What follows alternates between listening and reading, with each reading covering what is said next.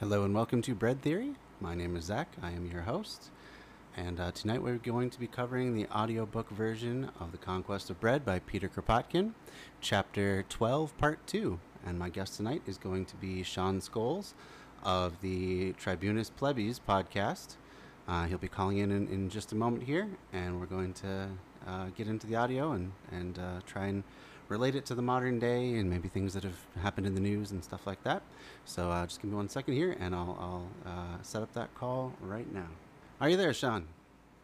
Hey, how we doing? Good. How are you? Hello. Good. I'm doing awesome. All right. Um, so yeah, it's uh, it's been a, a couple of weeks since last we we tried this uh, this uh, um, stream. I, I've you know just had uh, some uh, realities of capitalism, shall we say, get in the way. I've, I've had to work the the past couple of Fridays. Uh, but but uh, graciously, Sean has, has managed to carve out some time in his schedule uh, to do it on Sunday. So I thank you very much for your flexibility. Hey, no problem, man. I'm I'm glad to be here. All right. How have you been in the past couple of weeks? Any anything new with you?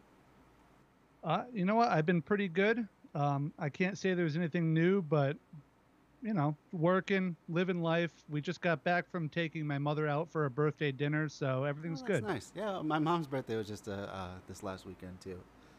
So Oh, nice. cool. All right. Uh, is it is it blazing hot out where you are as well? It is. It was like 98 degrees today. Yeah, that's that's about what it was here too. So let, let me set that up right now, and we will get into part three. Well, actually, this is part two of, of our discussion, but it's part three of the chapter itself. In uh, chapter 12 of Peter Kropotkin's The Conquest of Bread, one of the seminal works of uh, the anarcho communist philosophy. Uh, it's, it's, I think it's about 130 years or so old right now, but it still has a lot of relevant points. So I hope you all enjoy it, and we will start with the audio now, uh, pausing whenever we have something to, to chat about. So here we go. Part 3 Those who have seriously Uh-uh, studied the question do not deny any of the advantages of communism, on condition, be it well understood, that communism is perfectly free, that is to say, anarchist. They recognize that work paid with money, even disguised under the name of labor notes, to workers' associations governed by the state, would keep up the characteristics of wagedom and would retain its disadvantages. They agreed that the whole system would soon suffer from it, even if society came into possession of the instruments of production. And they admit that, thanks to integral education given to all children, to the laborious habits of civilized societies, with the liberty of choosing and varying their occupations and the attractions of work done by equals for the well being of all, a communist society would not be wanting in producers who would soon make the fertility of the soil triple and tenfold and give a new impulse to industry. This our opponents agree to. They say, quote, Can we But the- can we stop there? Go ahead. So, um, you know, when I'm listening to that opening part, I'm. It sounds like he's really just talking about what we call la- wage slavery, I guess, Sure. right? Which is, I, I think, where we started this chapter last week. That wage labor and having our excess value stolen from us doesn't really, you know, turn us into more productive workers than otherwise. Right. And that, you know, the wage system is really just coercion because we need at least some cash to pay for rent or mortgage and food and all that stuff, right? Right.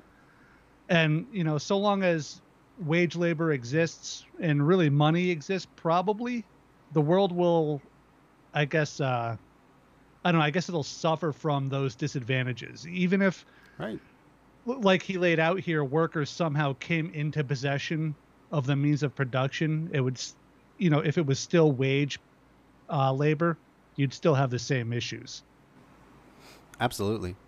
Yeah, you, you still would have the same issues. Um, kind of the way that I look at it with the, the current capitalist system is that uh, the owner basically views people as living machines, that they are going to spend as little as possible on maintaining them. Like you wouldn't spend, you know, money you didn't have to to repair, uh, you know, your car or, um, you know, uh, any sort of manufacturing equipment or anything like that, you wouldn't want to spend extra money on maintaining that. And so, and so the way that the uh, owner of a given uh, means of production looks at their employees as just living machines. So they're not going to pay more than they absolutely have to to maintain the ability of those workers to keep on working. So you know that that that tends to drive down wages, um, and yeah, people are just as seen as, as moving parts really. So Right, and and not like free, not which not- is yeah. the whole basis of this chapter. You know that the truly free people will be more productive and industrious than Right. you know those that struggle under the yoke of starvation and privation and fear. You know, it doesn't seem too difficult to suss that out when you stop and think about it. Yet here we are. Yeah, and and, and um, kind of the the opposite side of, of that coin that I was talking about with the the workers being viewed as uh, living machinery is that workers are not dumb. They're not going to be likely to put in more effort than they are getting in return because really, what does it? I mean, it literally doesn't profit them, but what do they gain from it, other than possibly looking good for the boss and, and not getting uh, fired? So so yeah, if everyone's making more money because you're you're sharing things more democratically, then it would it would stand to reason that things are going to be more productive and, and people are going to do more for whatever company they, they find themselves a part of. Right, and uh, do you remember what that term was that they used, the code word? Oh, You remember it was from- uh, uh, something something to do with like canner canning or cannery or something like that. Can I'll, I'll, yeah, to, something canny. I'll have to look Damn. back at All that. right. that, that- that was funny though. They just the, the canny for the, the, the slowdown of, of work. Yeah. Oh, I wish I could remember what that was. Uh, God, something canny. I think you're right, but that's okay. We we can we can Yeah. move on. Yeah. Okay. Okay. Let's move on. Uh, or yeah. sure. The danger will come from that minority of loafers who will not work and will not have regular habits in spite of excellent conditions that make work pleasant. Today, the prospect of hunger compels the most refractory to move along with the others. The one who does not arrive in time is dismissed, but a black sheep suffices to contaminate the whole flock, and two or three sluggish or refractory workmen lead the others astray and bring a spirit of disorder and rebellion into the workshop that makes work impossible so that in the end we shall have to return to a system of compulsion that forces the ringleaders back into the ranks. And is not the system of wages paid in proportion of work performed the only one that enables compulsion to be employed without hurting the feelings of the worker? Because all other means would imply the continual intervention of an authority that would be repugnant to free men. Unquote. This, we believe, is the objection fairly stated. It belongs to the Who- who category of that? art. Go ahead. Because so I think that this is kind of interesting because it feels like he's sort of. I mean, he's basically steel manning, right? He's Mhm. laying out the opponent's argument, Right. and it's it's just a lot of nonsense, Right. and it's really annoying because you know, like I say, I realize that Kropotkin isn't arguing that this is true and that he's just kind of presenting, you know, Mhm. the argument against what he wants Right. but you know this is the same nonsense that the liberals and right wingers are throwing out there right now about people not wanting to return to work Oh, I'm getting Right. so sick of hearing those arguments. Yeah. And they're basically saying that they're all lazy and malcontents and malingerers or whatever and damn it it's time to get back to work and get off the government's tit damn it you Right. know and it's just nonsense and Of this is actually is. what my yeah uh, sorry Go. Go ahead. uh, this is what my newest episode is about oh, wonderful. you you know that these kind of sociopaths are trying to literally starve people back into the workforce Yes. and they're doing that rather than compensating them in a fair manner Right. right to make already poor people so desperate that they'll that they'll be willing to remain poor but also work and you know i mean that going back to a bad job won't really be a net benefit for poor people they'll just be trading or you know they'll just be trading time at home for time at work Right. and still being poor Yeah. Hard, hard to figure out why And they it- don't want to make that choice. Yeah and then they refuse to even acknowledge that there are any other underlying issues preventing people from returning to work right Right. like uh, childcare, COVID, low wages, and so on. And it just really bothers me. Yeah. And, but I, I guess I'll I'll let Kropotkin take it from here, or you know, talk with you a little bit more. Sure. But it just it's aggravating. Yeah. So, so one of my thoughts that, that came up with that is this idea that if, if people, if the masses, if left to their own devices, would just be lazy and, and just, you know, be on the government dole or, you know, take without giving and all, all these, all these, these really terrible arguments that are being thrown at them, how do we ever get to the point of civilization? Was it just through the whip? Like some really industrious guy decided to force everyone to to work better for their own survival like it doesn't there's there's there's a big chunk missing there in my mind of how we came from from being basically tribal societies to more industrialized ones. Uh Yeah, I th- I think that somebody might have invented the whip yeah. and then invented capitalism so that he could use his whips and sell them. right yeah yeah. So yeah i mean i guess it's amazing that people survived as long as they did without having someone telling them what to do Yeah, absolutely amazing. All right. Well, let, let's continue on a little bit more here. arguments Okay. which justify the state, the penal law, the judge, and the gallower. The authoritarians say, quote, As there are people, a feeble minority, who will not submit to social customs, we must maintain magistrates, tribunals, and prisons, although these institutions become a source of new evils of all kinds. Unquote. Therefore, we can only repeat what we have so often said concerning authority in general. Quote, to avoid a possible evil, you have to recourse to means in which themselves are a greater evil, and become the source of those same abuses that you wish to remedy. For do not forget that it is wagedom, the impossibility of living otherwise than selling your labor, which has created the present capitalist system, whose vices you began to recognize. Unquote.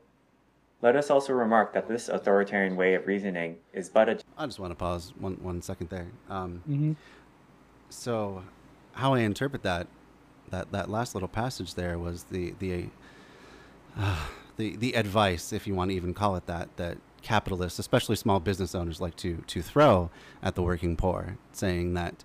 Well, eh, you don't want to be a laborer anymore. You don't want to have all your profit go to someone else. Well, just become a boss. You know, it's just it's just trading uh, your servitude for basically other people's servitude because it, like as you said there's there's no possibility of, of everyone doing well. So so either you are the exploiter or the exploited. And that doesn't seem like a good bargain to me. I don't i don't really aspire to exploit other people as much as i don't want myself to be exploited in my labor. Uh, what, what are your thoughts on that sean Yeah, I agree with that. Um, I guess last ep or yeah, last episode we Mhm. talked about um, telling slaves that if they don't want to be the slave, they should become a master. i recall You know, in in that whole talking point, and it feels like Kropotkin is saying that if the primary resource that we have as people to escape oppression is to become oppressors, then we are, you know, at the very least, complicit in just continuing the general suffering of people. absolutely A- And that's the minimum. We may actually be making it worse, right right? We may be creating and supporting like an even greater evil than whatever it was that we are trying to escape. Sure. And, and I mean, what what a what a sad future, or or what a sad uh, bargain capitalism is then offering people if that's the best that it can do.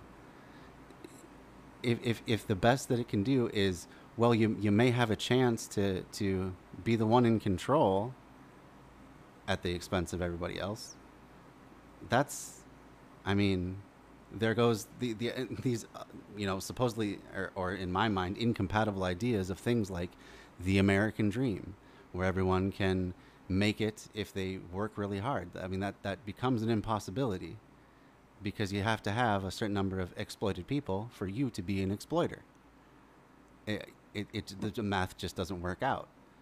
Um, Right. The idea that education can is, is the, the gateway to the middle class. That can't be true for everyone if some people have to be exploited for the whole system to work. I mean, th- these these myths that, that keep people going and keep people driving, they just they, they start to fall apart when you realize that it, by its very structure, capitalism cannot be an egalitarian system, or or even really uh, much of a meritocracy, um, because some people just have to be left behind in order for it to keep functioning. Right. Yeah. I mean, just as a fact, like a very simple fact, Uh huh. not everybody can be a business owner. You need Yeah. workers to do this. You do. You do. So I mean, it, I mean, it becomes like uh, the the the problem of the pyramid schemes of, of especially like the 1970s, where people would, would get together and uh, I remember hearing a, a podcast about this game called the airplane game, where you you'd throw a party and everyone who came in the door would donate a hundred dollars or something like that. Um, and the people that were throwing the party got to be they, they were called the pilots and they selected a co-pilot and then there was like the crew and they got uh, um, a certain percentage of that chunk but most of the money goes to, to the pilot and then the the next most goes to the crew and then i guess everyone who's who's in the airplane you know the metaphorical airplane um, they're just donating their money, but they're they're doing it in order to have the chance to later on become a pilot of their own, and throw a party where people give them a bunch of money. So the idea being that Ah. you know if you do enough of these parties, you get to be in control, and you end up making more money for doing nothing than than you would than you than you've given out than you've shelled out by by by um, being a passenger again and again and again and that works really well as long as you always have more people coming in the door as Right. as as soon as you know they, they looked at the math of it and you know it wouldn't be that many years before everyone in the entire world would be, have to be involved in the game in order to keep it going so Huh. Eh, that's pretty wild. Yeah. I, I've seen some version of that on Facebook of people trying to get like books and uh, software and money, and it was it seemed like it was run very close to that. But I'd never heard of an airplane game before. Oh yeah. Well, I, I think eventually they had to outlaw it. I, I remember. Uh, I think the person that they were interviewing talking about how the the FBI just showed up to one of their parties and just started arresting people and stuff like that because, yeah, they saw the writing on the wall and they, they didn't want people to get screwed over. And uh, you know, once that game ended, a whole hell of a lot of people did get screwed over because they never got to be their their pilot. Um, Absolutely. so i- it, it's it's not exactly the same with capitalism, but on the other hand, capitalism keeps on needing to expand. It seems, in order for for it to keep going. You know, you have to have new people in new lands to exploit to get the cheap labor from. And then once they start to get around to unionizing and demanding better conditions and stuff like that, you have to find a new market. You have to find new sources of, of raw materials constantly to, to, to keep things churning and, and moving along. Uh, so I think there's definitely a lot of parallels to these sorts of, I guess they're really Ponzi schemes when it comes down to it. You know, you just have more and more people Yeah. coming in the door to donate and, and you can keep things going. But as soon as that Yep. stops, the wheels fall off and it, it falls apart. So, Yeah. yeah. All right. Well, let's keep on moving in the chapter. Justification mm-hmm. of what is wrong in the present system. Wagedom was not instituted to remove the disadvantage of communism. Its origin, like that of the state and private ownership, is to be found elsewhere. It is born of slavery and serfdom imposed by force, and only wears a more modern garb. Thus, the argument in favor of wagedom is as valueless as those by which they seek to apologize for private property and the state.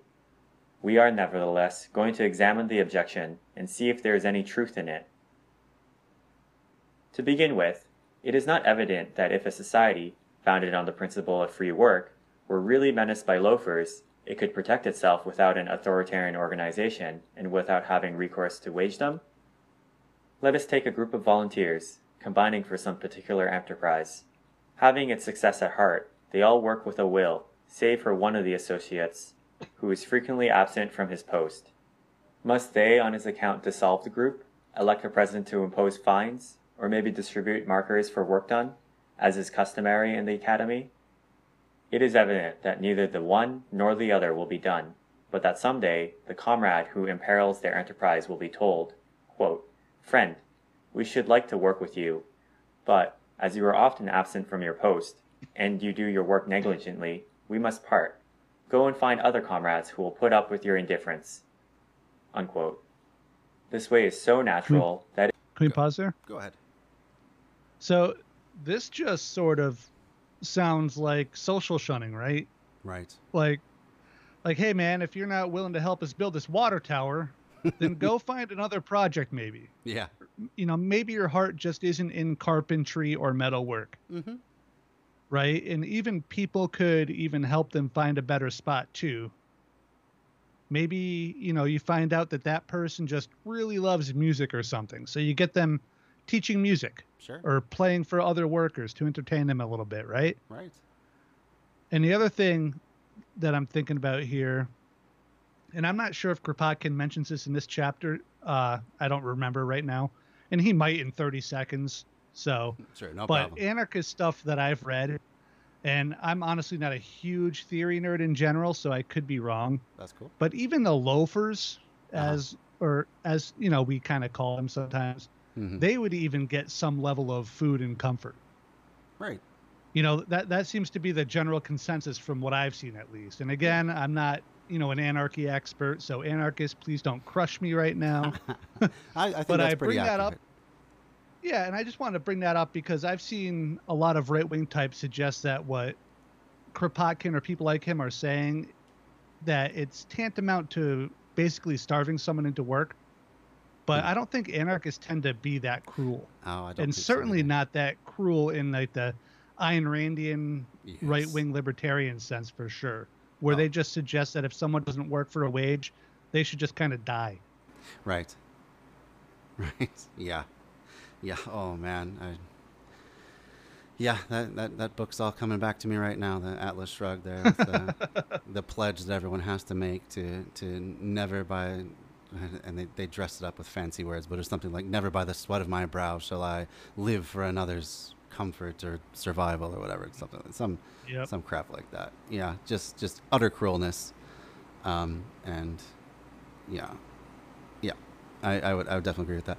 Um, and if if you factor in uh, the these sorts of anarchist tendencies, such as like mutual aid, well, mutual aid, unlike charity, is is giving to people based on whatever needs they say, and without any any any thought of reciprocity or or personal gain or anything like that just because you have something extra and someone says they need it.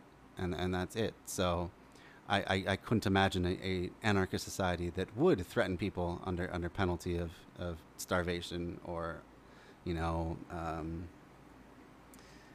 or, or, or kicking them out of the society or anything like that that that that doesn't seem to register or, or uh, that that wouldn't seem to line up with, with my conception of what an uh, an anarchist uh, society would look like at all. Um, so yeah, I, would- I would definitely agree with you. I, I think, I mean, if you look at it right now, how many rich CEOs, how many uh, you know hedge fund managers, how many business owners of, of, of every stripe do little to no work every year. Uh, How many landlords? Let's let's throw them in the mix too. Do little to Mm. no work every year, and are still given a, a, a you know cherished or, or, or revered position in society. Uh, no one calls them loafers, or I mean, very few people do. Certainly, the mainstream idea is not that Anarchists they are do. loafers. Yeah, I mean, definitely, I would for sure. But but yeah, and somehow society keeps uh, humming along, even though they're just leeching off everybody else. So, could it really be any worse if a few people at the very bottom did the same thing? I don't really think so. Um, and and we produce such an abundance right now, and we could continue to without, uh, wi- I mean, without making people work even more than they are now. We can continue on in a system that that that Kropotkin is describing, um, and and still produce a, a, a huge overabundance, and without the profit motive to to hold us back, we wouldn't be doing things like uh, pouring milk down the drain because the price was too low, or you know, Right. burying a, a crop because the you know couldn't get the the logistics in time. Um, we would just be doing our best to distribute it where it was needed. Um, so I can't imagine society falling apart because the very, very, very tiny minority of people who literally would take advantage would take advantage. It, it just doesn't doesn't add up to me. So I would agree with. Yeah, and you know th- those uh, videos of the tankers, the milk tankers lined up and just pouring milk into a ditch. oh, they break your heart. That was d- yeah, super depressing. Absolutely. And I saw this uh, in grocery stores w- that I would deliver to, oh yeah. and I watched people. They were throwing out produce, Mm, and they were giving some bread to a um, food kitchen, sure. which was nice. But Yeah, the nice. guy from the food kitchen said, "Hey, can we get some of that produce?" And he said, "No, I can't do that because it's ex- it's been I, I don't know if expired is the right word, but it's hit it's been in the store a certain amount of days." It's it's hit its freshness he date said or whatever. Yeah. Yeah, at that point, we consider it spoiled and we have to throw it all out. yeah. Right. And I was just watching literally three shopping carts full of perfect looking carrots and broccoli and lettuce just all being thrown into a dumpster. And it was really sad to see, especially when there was somebody right there, two feet away from it, saying, I can give that to poor people and homeless people. Right. And they still threw it out. Right. Uh, yeah, and imagine how many more people could could benefit from that sort of thing if if we just change that entire mindset where this you know instead of saying well this is not something that i can make a, a profit with with my business so i'm going to destroy it we took it to where it was needed you know we, we, Yeah. we created that infrastructure you know if, if it's something that, that spoils quickly if we had refrigerated trucks you know ready and waiting waiting to go to distribute it out to uh, another place where people could pick it up um, you know we could do these sorts of things that, that wouldn't be all that hard and it wouldn't cost all that much money uh, and in fact it would it would save people so much money that they would have more money to put into the system if, if we're going That's to right. maintain a monetary system at all but but yeah That's of- right. And you know what? go ahead At, at the at the uh, register end of that store, I would almost guarantee that they were asking people to donate things. oh for sure For and sure. meanwhile, out the back door, they're throwing perfectly good food into dumpsters. right. It doesn't it doesn't make a lot of sense. Doesn't make a lot of sense. Um, but it could. We, we could we could rational we could make that system a more rational and caring um, and uh, mutual aid fulfilling sort of a system. Um, and I don't I don't know that too much about you know safe food handling laws but that, that you know if if this sort of thing strikes a chord with any of you listeners out there um, there's there's definitely organizations that that try to do something about this sort of thing. Um, and if, if those organizations don't exist where you are, that, that may be something that you could look into to starting uh, to to be be able to at, at least accept these these sorts of foods before they're thrown out. Um, to work with with local businesses, you know, sometimes maybe all it takes is, you know, an official capacity of, of saying, you know, I work for such and such nonprofit, and you know I'd like to work with your business to to help recapture some stuff that, that is going to waste. There's a, there's a pretty good success story in uh, Minneapolis where there's a group called Sisters Camelot, and they work with all the local food co-ops to take those those very foods that that are. I, I don't know. I don't even know if they're legally not being able to, or not able to be sold, or if it's if it's just a, a profit sort of thing. If once it gets, you know, X number of days towards the the freshness date or the sell by date that that the company decides or the co-op decides to to not keep it out on the shelves whatever it is they take all that food all that they can save and they distribute it out to people for free um, they, they they take it all into a bus and they, they travel around from site to site and you know all their their volunteer organization. And uh, the people that volunteer they, they get first um, first choice of all the food. And and then they, they spend a, a few hours distributing the rest. So these these sorts of systems are possible even under the current system, and and we can start building these these these really vital blocks to, that that you know if done right could change people's lives and and help lift them up to a point where they're they're not under the thumb of of wage slavery, you know, and and bringing it back to the the um, unemployment benefits, that that's really been shown to be uh, something that people can stand on to demand collectively higher wages. You know, we're, we're starting to see businesses respond to the shortage, the, the, the quote unquote shortage of labor, uh, by raising their, their, their wages that they're offering. Uh, because people have that, that unemployment to fall back on. So it's the same sort of thing with food. You just, you just create a cushion for people to fall back on so they're not, you know, feeling like they need to get a job. They need to get a job and they'll just take whatever. It, it, it removes that desperation, that, that, that literal threat of starvation uh, by, by just uh, tweaking things a little bit. Yeah, yeah, for sure. And I just wanted to uh, use something to point out that people's voices can matter when they're in a group. Absolutely. And I was, I don't know if you remember the grocery store, I think it was in Seattle, that threw out like a bunch of food in a dumpster. And people started going to the dumpster to take the, you know, perfectly good canned food and boxed food. And the city deployed police to protect the trash. I do recall that, yes. It- but there were enough people there who made enough noise that the food was then distributed. And I, I, I think that's just an important lesson for Absolutely. you know, kind of everyday praxis out there, you know? Yeah. That, that, that sure is a bittersweet story, though, because Yeah, it's absolutely. It's, I mean, it seems criminal to me that that would be the, the city's first response is can't have people getting food for free out of a dumpster. Let's let's stop them with potentially lethal force.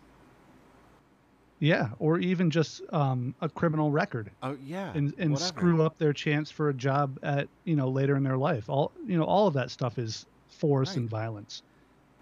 I mean, they, they could have taken the exact opposite route. They could have said, hey, there's a clear need here. How can we serve our citizens who are so clearly struggling and who are, who are looking to this as, as a good option to, you know, meet their needs? How can we set up a system to make sure that this food is safe?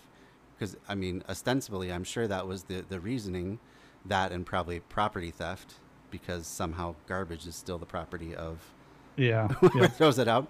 But but Yep. uh, say in, instead of going that route and saying, "Hey, we got to protect property. We we we uh, have to protect people from potentially spoiled food." Why not make? Why not come in and say, "Hey, we." We have an opportunity here where we can distribute perfectly good food and we can make sure we can put the city's seal of approval on it and, and have the backing of the law to, to make sure that people are getting safe, clean, nutritious food that otherwise would be wasted. It just it boggles my mind why why the one was the response when it could have been the exact opposite. Probably for less money, you know. Probably would take a lot Yeah. less money to Yep. to not have to put these these police on on the payroll to, to do the specific guarding of dumpsters. Yeah. Yeah, absolutely. Oh, cool. All right, I think we should uh, move on move along a little bit in the chapter. Yeah, See what yeah. we can come up. It is practiced everywhere nowadays, in all industries, in competition with all possible systems of fines, docking of wages, supervision, etc. A workman may enter the factory at the appointed time, but if he does his work badly, if he hinders his comrades by his laziness or other defects, and they quarrel with him on that account, there is end of it. He is compelled to leave the workshop. Authoritarians pretend that it is the almighty employer and his overseers who maintain regularity and quality of work in factories. In fact, in a somewhat complicated enterprise, in which the wares produced pass through many hands before being finished, it is the factory itself, the workmen as a unity, who see to the good quality of the work. Therefore, the best factories of British private industry have few overseers, far less on an average than the French factories, and less than the British state factories. A certain standard of public morals is maintained in the same way. Authoritarians say it is due to rural guards, judges, and policemen, whereas in reality it is maintained in spite of judges, policemen, and rural guards. Many are the laws producing criminals, has been said long ago. Not only in we pause here? industrial workshops do things go on in this way, it happens Go ahead. All right, so the thing that really hits me about this you know, this last bit is just how, like, on one hand, it's antiquated, and on Mhm. the other hand, it's it's so modern that it's scary. Yeah. You know, he mentions how industry basically, and I'm talking about Kropotkin's time here, Sure. like the the late 1800s, I guess. Yep. How industry, you know, it basically uses the carrot and sticks and shunning through firings and fines and docking wages and whatnot to control its workers. Then Mhm. he goes on to say that the best factories have fewer overseers. And that's sort of the antiquated part, I think. mm-hmm. Um, but in modern times, it's even more perverse in many ways, Mm-hmm. right? Like now, instead of overseers or supervisors, it's an artificial intelligence, Right. you know, that that's been given eyes and ears and a voice through cameras and handheld devices and. You know they track workers every move which we talked about with amazon warehouses on the last episode. Mm-hmm. and my own job has done this too. They've gamified the yeah they've gamified the job. Right. you know people at my job they the, i'm talking about the forklift operators the guys who work on the dock like Sure. maybe 20 guys out there at a time. And now they right now on their little handhelds they have a live feed of how they're doing Oh. right it tells them where they rank out of like the 20 guys on duty and how far ahead or behind they are and if they start dropping in the rankings the computer turns from green to yellow and then red and all the workers know who's in front and who's who's lagging behind and essentially it's like a technology induced self-shaming Yeah. and like a collective shaming and it's pretty degrading Yeah. You know it, it- like it's kind of like become i don't know what what a good word like an electronic panopticon Uh huh. that a good word that hurts us all ex- except unlike you know the the physical panopticon the prison this is like a panopticon that you just can't escape Yeah. right because it's ai Right. there's not even a guard to replace There's no blinking. you can't even become yeah. the guard at this point Right.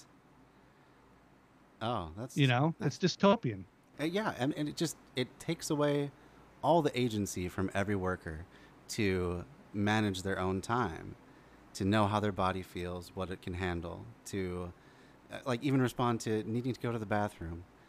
Um, Yep. As we talked about with Amazon, to understanding how much work needs to be done and and pacing yourself so that you can get it done within the time frame it just takes away all of that stuff and outsources it to yeah this like unblinking panopticon as, as, as you put it which i think is a good way to to state it.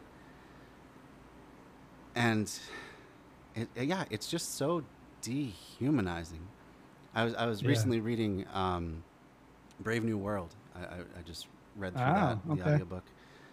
And one of the things that was striking to me was how little surveillance there was in this imagined future world. I believe it was written in the 1920s. Uh, so there was no such thing as a video camera at that time. Uh, there may have been film cameras, but they they didn't factor into this this this state, which which you know right is is constantly a touchstone for totalitarian to the extreme in the way that they manage people's lives. Um, so yeah, I just I just thought that was an interesting way that they, they got it wrong, which it's even worse Yeah. than than imagined in Brave New World. yeah I, I agree but you know I, I haven't read that book in many years Uh-huh.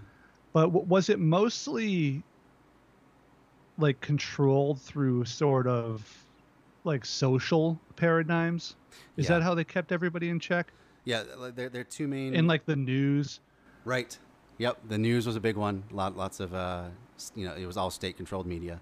But I, I think the the main two levers of control that they would always throw were um, conditioning through repetition. So they would, they would do they call it sleep training, where they would they would play Right. messages to the children about who they were, what they were, where their social status was, and all this stuff. Um, Mhm. And then also, drugs were freely available to anyone. So anytime anyone had a negative um, reaction to anything, they would take this called soma, and they would take uh, you know a gram or a few grams depending on how bad it was, and they would just you know, slip into kind of a bliss coma, and, and when they come out of it, ready to, to work again or, or do whatever they wanted to do. Um, so yeah, yeah, they so- just renamed Soma Netflix. I mean, pretty much, or social media in general. Like you get that little alert Yeah. thing. It, it it is a hit of dopamine. There's there's a lot of truth to those sorts of analyses. But, but yeah, and and with the the algorithms that that then guide your decisions based on what other people have thought uh, was relevant, supposedly. But but you know, how do you really know? I mean, I I'm sure we've all had kind of uh, wild recommendations. Like, you know, once in a while I'll watch a, a Ben Shapiro video to to analyze it, and you know, all of a sudden I'm getting ads for PragerU and stuff like that. So, Oh yeah, yep. you know, it, it, it doesn't take that much to to send someone down a path that they may not have ever chosen, really. Um, but yeah, yeah, it was an interesting book. Um, I was a bit disappointed with uh, Brave New World. It, it ended up, in my opinion, kind of being a fascist fever dream of a world. That it's it's basically when, when Ben Shapiro gets up on the the, the video um, or up on camera and, and talks about the world that the left wants and stuff like that. That that that seems to be basically the world that they described, where absolutely no morality and, and, and you know religion's been abolished and people are, are constantly on drugs they they have sex all day long and whenever they feel like it uh, and and Don't tease me. yeah yeah I know. I mean some of it yeah sure like, don't, don't threaten me with a good time but but uh, you know and, and and other parts were like you know uh, their thoughts are all controlled by this conditioning which is definitely not a great thing and Yeah. You know, it's it's it's control. They, that's that's always the charge. The left just wants control of everybody, um, and the the main characters' basically only choices are to embrace this, you know, gaping maw of complete, you know, totalitarian um, sublimation into the, the, the, the greater whole and, and the complete obliteration of their own personality, or to go backwards and embrace um, you know, a completely reactionary track. So there's no other way ever considered in the book. So it ends up kind of, yeah, like I say, it's kind of a fascist commercial, Mm. in my opinion. But but there was definitely some good things to pull from it. Some definitely some, you know, interesting um, cautionary tales to to come out of that, especially like the conditioning. and stuff was very pervasive. There's a reason that the the advertising industry is a multi-billion dollar industry. It, it wouldn't be if it didn't work. Yeah, absolutely. So, all right. Did you have any other thoughts on this this chapter, or, or not this chapter, this part of the, the chapter be, before we No, move sir. on? All right. No, well, we can move on for Let's sure. keep going. everywhere, every day, on a scale that only bookworms have as yet no notion of. When a railway company, federated with other companies, fails to fulfill its engagements, when its trains are late and goods lie neglected at the stations, the other companies threaten to cancel the contract, and that threat usually suffices. It is generally believed, at any rate it is taught, that commerce only keeps to its engagements from fear of lawsuits. Nothing of the sort. Nine times in ten, the trader who has not kept his word will not appear before a judge. There, where trade is very great, as in London, the sole fact of having driven a creditor to bring a lawsuit suffices for the immense majority of merchants to refuse for good to have any dealings with a man who has compelled one of them to go to law. Then, why should means that are used today among mates in the workshop, traders, and railway companies not be made use of in a society based on voluntary work? Take, for example, an associating stipulating that each of its members should carry out the following contract. Quote, we undertake to give you the use of our houses, stores, streets, means of transport, schools, museums, etc., on the condition that, from 20 to 45 or 50 years of age, you consecrate four or five hours a day to some work recognized as necessary to existence. Choose yourself the producing groups which you wish to join, or organize a new group, provided that it will undertake to produce necessaries. And, as for the remainder of your time, combine together with those you like for recreation, art, or science, according to the bent of your taste. Twelve or fifteen hundred hours of work a year in a group producing food, clothes, or houses, or employed in public health, transport, etc., is all we ask of you. For this work, we guarantee to you all that these groups produce or will produce But So this is a, an important concept that he's setting up here. The idea Mm. of kind of voluntary associations with, I guess, guilds, for lack of a better term. Um, just kind of whatever work you feel like doing, as as long as other people agree to do it along with you, then you know basically form a, a worker self-directed enterprise and and go forth. And you know, as, as long as we can all collectively make enough for, for our own survival and, and needs, then you know the rest of your time is your own. And I, I think that's a pretty compelling um pitch for, for, for what he's talking about. Yeah, I agree. Um, I think there's a lot of a lot of truth to it, Mm-hmm. especially in small like a smaller community. If someone is routinely not meeting agreements and stuff, the word generally gets around. Right.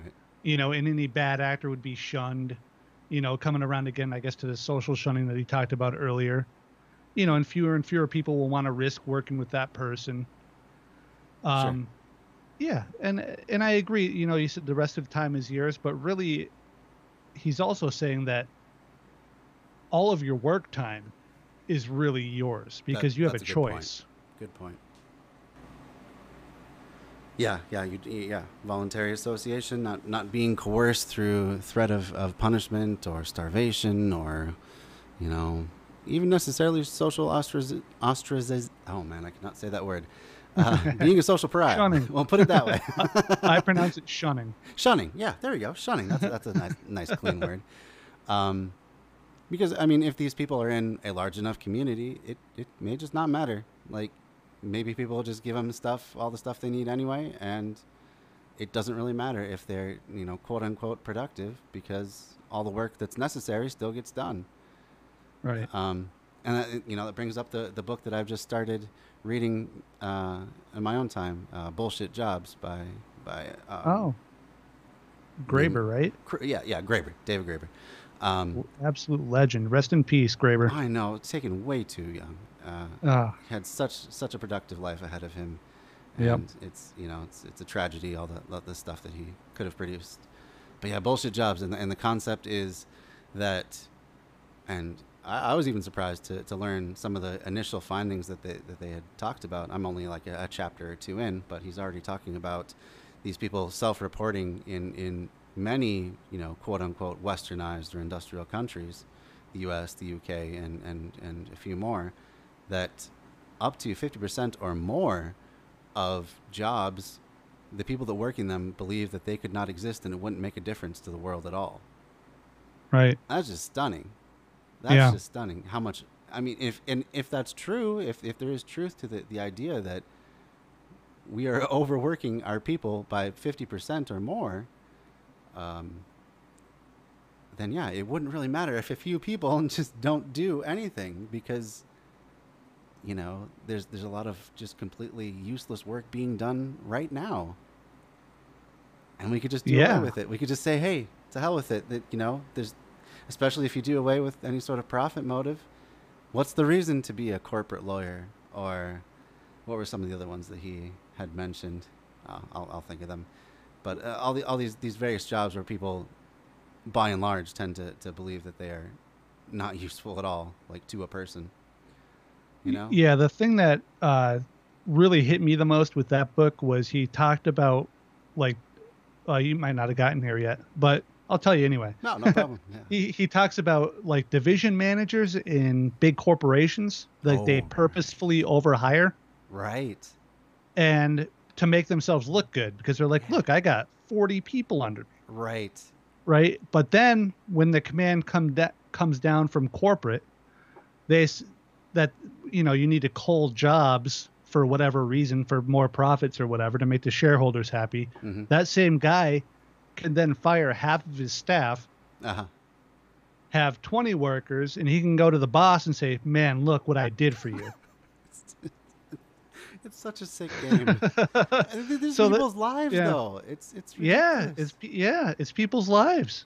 Ah, You didn't and you didn't need those jobs to begin with. They could have been doing something that they weren't going to get fired from. yeah yeah i mean or just staying home, whatever, you know, depending on how, how far you want to go. But my God, it was it blew my mind. Well, and, you know, so much for the efficiency of, of the capitalist system. You know, Yep. if you if you are overemploying just to make yourself look good, where's I mean that's the antithesis of efficiency. Absolutely. Yep. It's incredible. All right, well let's continue on a little bit.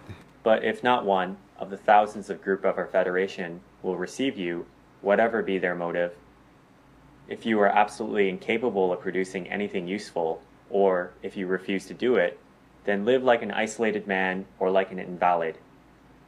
If we are rich enough to give you the necessaries of life, we shall be delighted to give them to you. You are a man, and you have the right to live, but as you wish to live under special conditions and leave the ranks, it is more than probable that you will suffer for it in your daily relations with other citizens.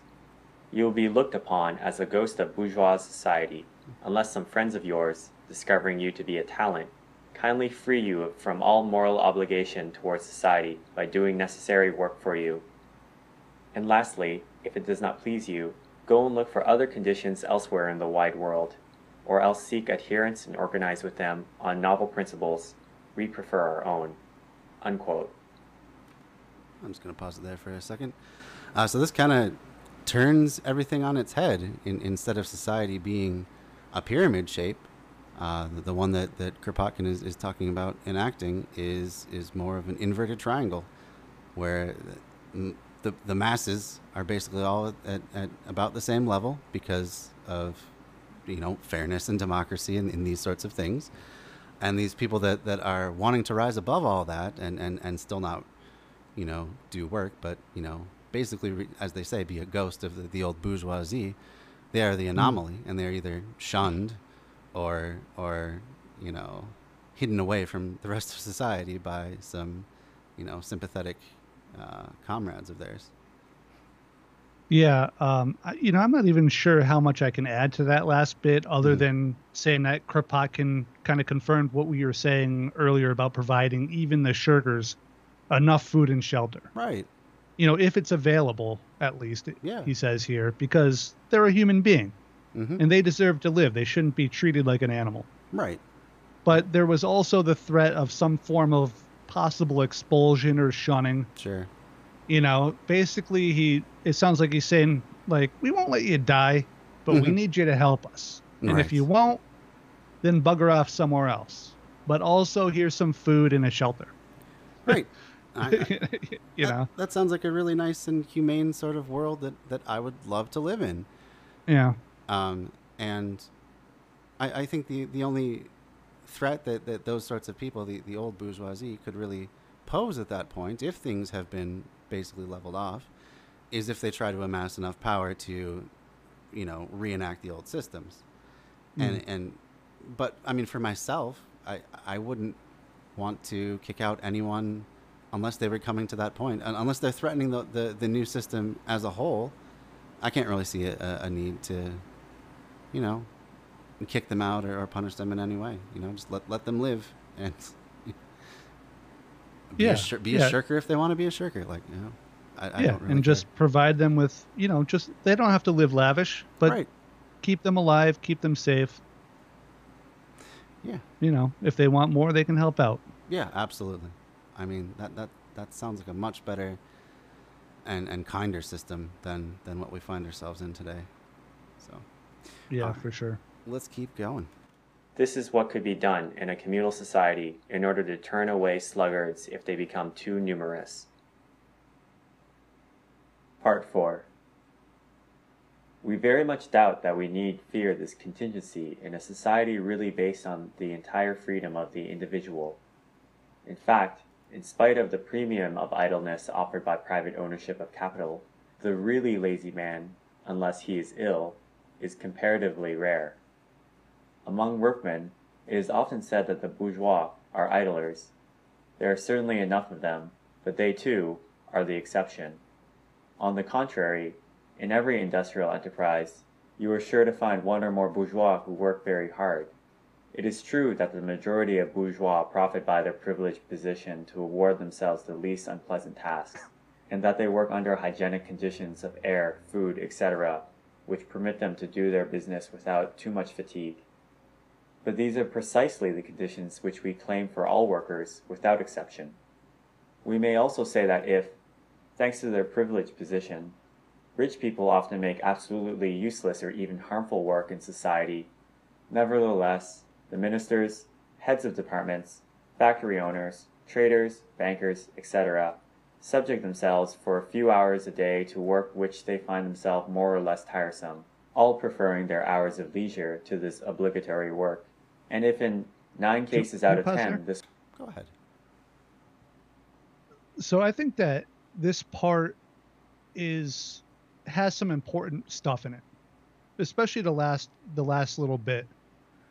Um, the part where he talked about the bourgeois who works hard but in hygienic conditions and in, I think you said relative comfort. Yeah. This is often talked about by you know people on the left as being bad, like that bougie person didn't work or shouldn't be working in the air conditioning and at a clean desk in a white shirt that will never be stained by soot and coal, you know. Right. But to, it, it feels like that's a little wrong to me. I- It, I it, would agree. it's kind of one of those things where, um, all right, so you know the January 6th riot at the Right. Capitol, right? Some leftist commentators were saying, you know, why aren't you beating those people in the Capitol like you did the Black Lives Matter protesters? You Mhm. should be attacking them. Right. But I, I just feel like they had that kind of inverted. Right. Like the right way to think about that or to talk about it, I guess, is to say, like, hey, stop attacking Black Lives Matter protesters. Not to encourage some other group, you know, to be beaten. Right. And, uh, you know, I, I think he addressed this at the end where he said that these conditions, which we kind of judge the bourgeois worker for, are, are they're the very conditions that we should be wanting all workers to have. It's what we should be fighting for. And I just wanted to kind of touch on that, I guess. I, I think that's a, a, a great point. Uh, the idea of pulling everyone up rather than, than, than pulling people down who are at a, at a comfortable position. I think that's, yeah.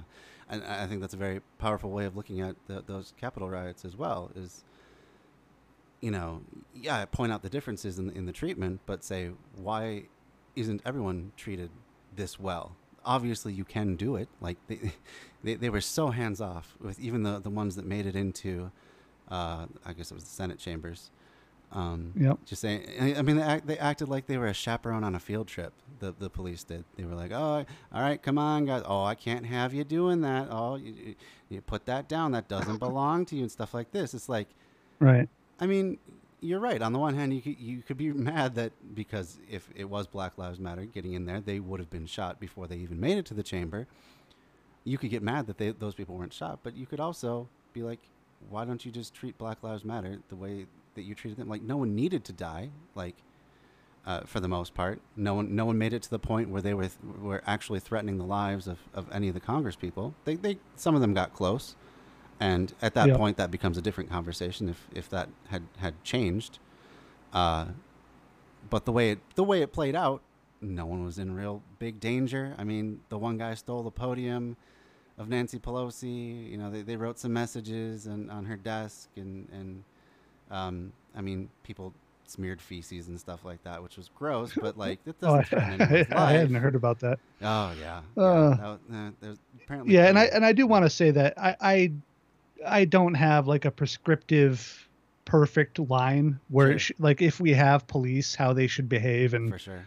you know but it, it to me it's just the messaging that we want to get across Right. right it shouldn't it shouldn't be attack more it, more people it shouldn't be make more workers do crappier jobs Right. in more dangerous condition it should be the the opposite of these things we should be taking more workers from doing those dangerous dirty unsafe jobs and trying to move them up Right. instead of demonizing being in a clean place you know Yeah, and and and throwing if that our- makes sense Oh, that makes perfect sense. And and, and throwing our massive research and development and, and technology budgets at doing away with the, these these worst of jobs, you know, automating it in, in one one capacity or another. Um, absolutely I mean, if the the results of that, where everyone is better off and and people are still provided for, and less people have to die, or, or just end up dying be, in the course of their work because it's they're doing less dangerous jobs. That's I can't see how that's not a win-win for society and everyone in it. Um, yeah. So yeah, that, that that's definitely the way that we should be looking at things. Let's make everything better rather than let's oh how come these guys get it so good let's make it worse for them i think that's, Right. a, that's a that's a good way to, to look at it for sure all right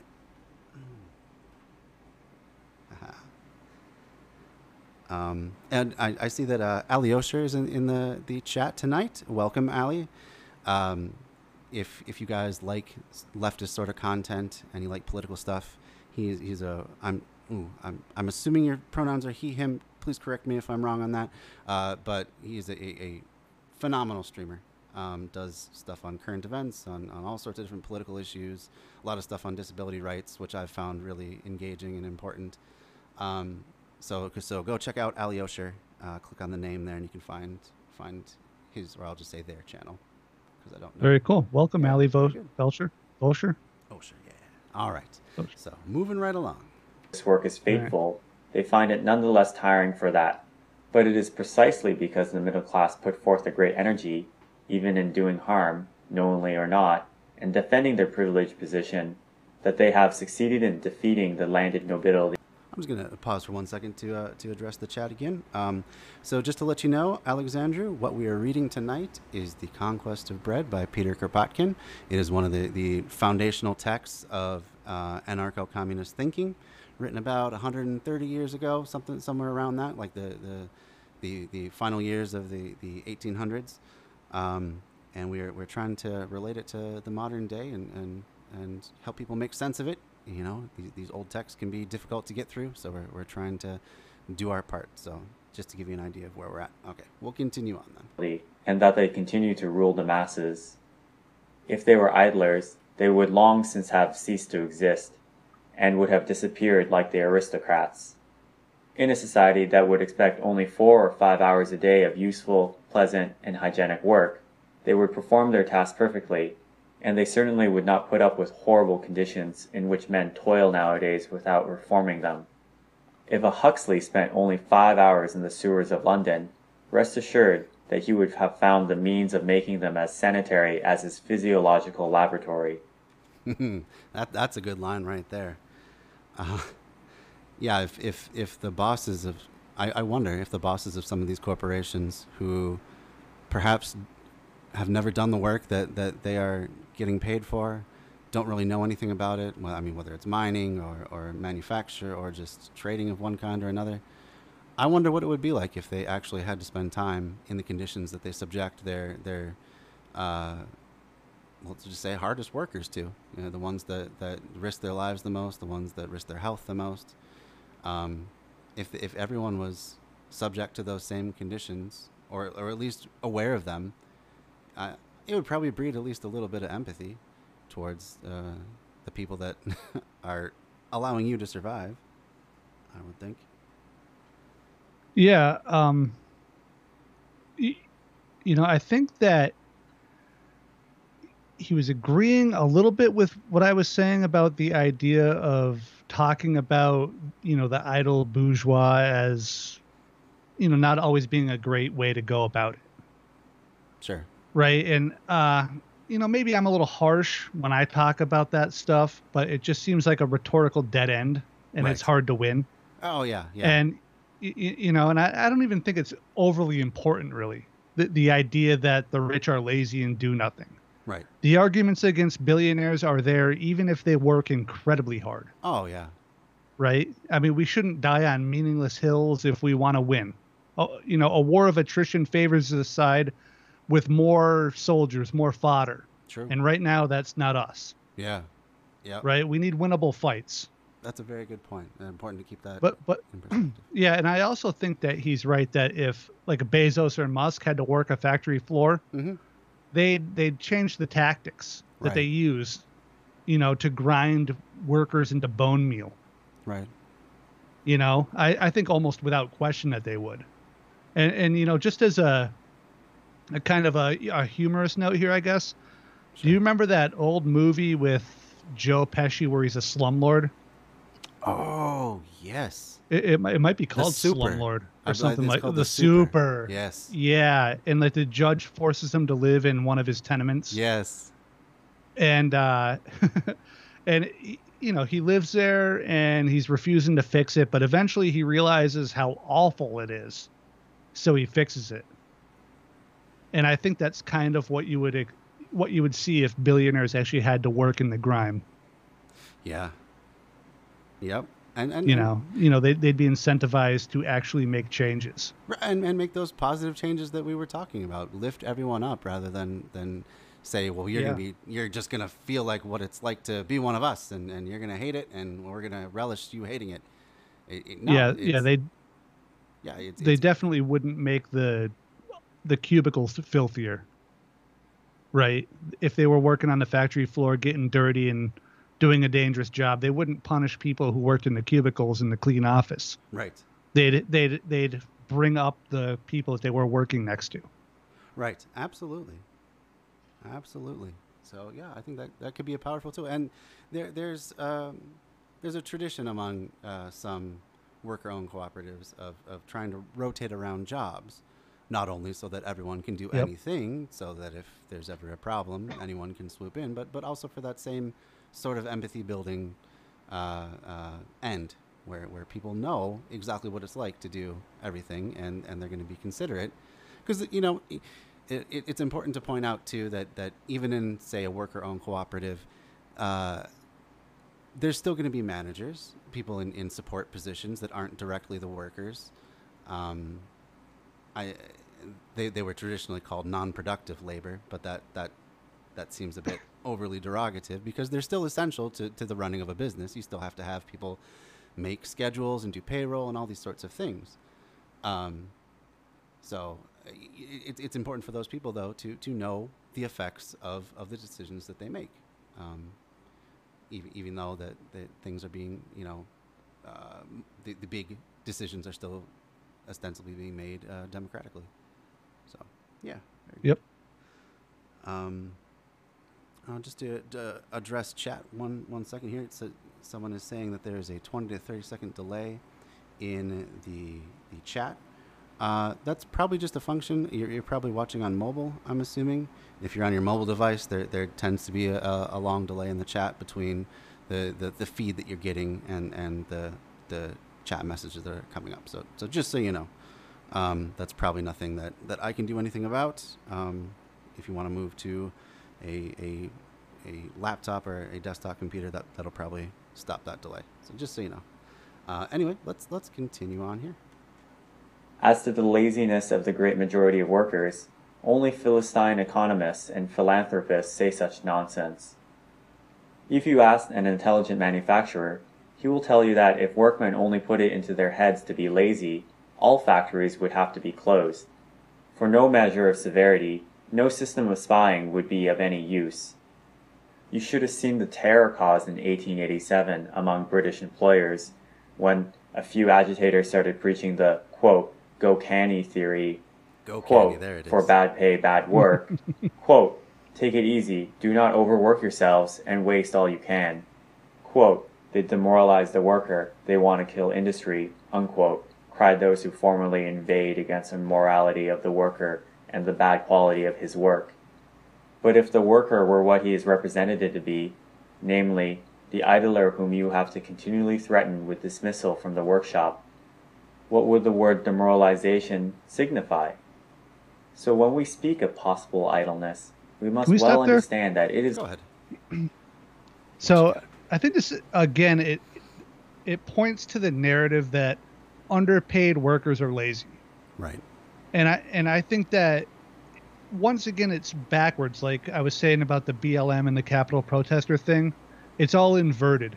Right. And you know the co- the cause and effect isn't being understood when people talk like this. And I should say that the I think that the bosses they understand that what they're saying is total bullcrap. Right. But the people who hear it don't. Mm-hmm. So when the boss when the bosses say about their workers, you know, using the go canny uh, password or uh, Right. code word, that they want to destroy their industry, this isn't really true, Right. right? They just want fair pay. Mm-hmm.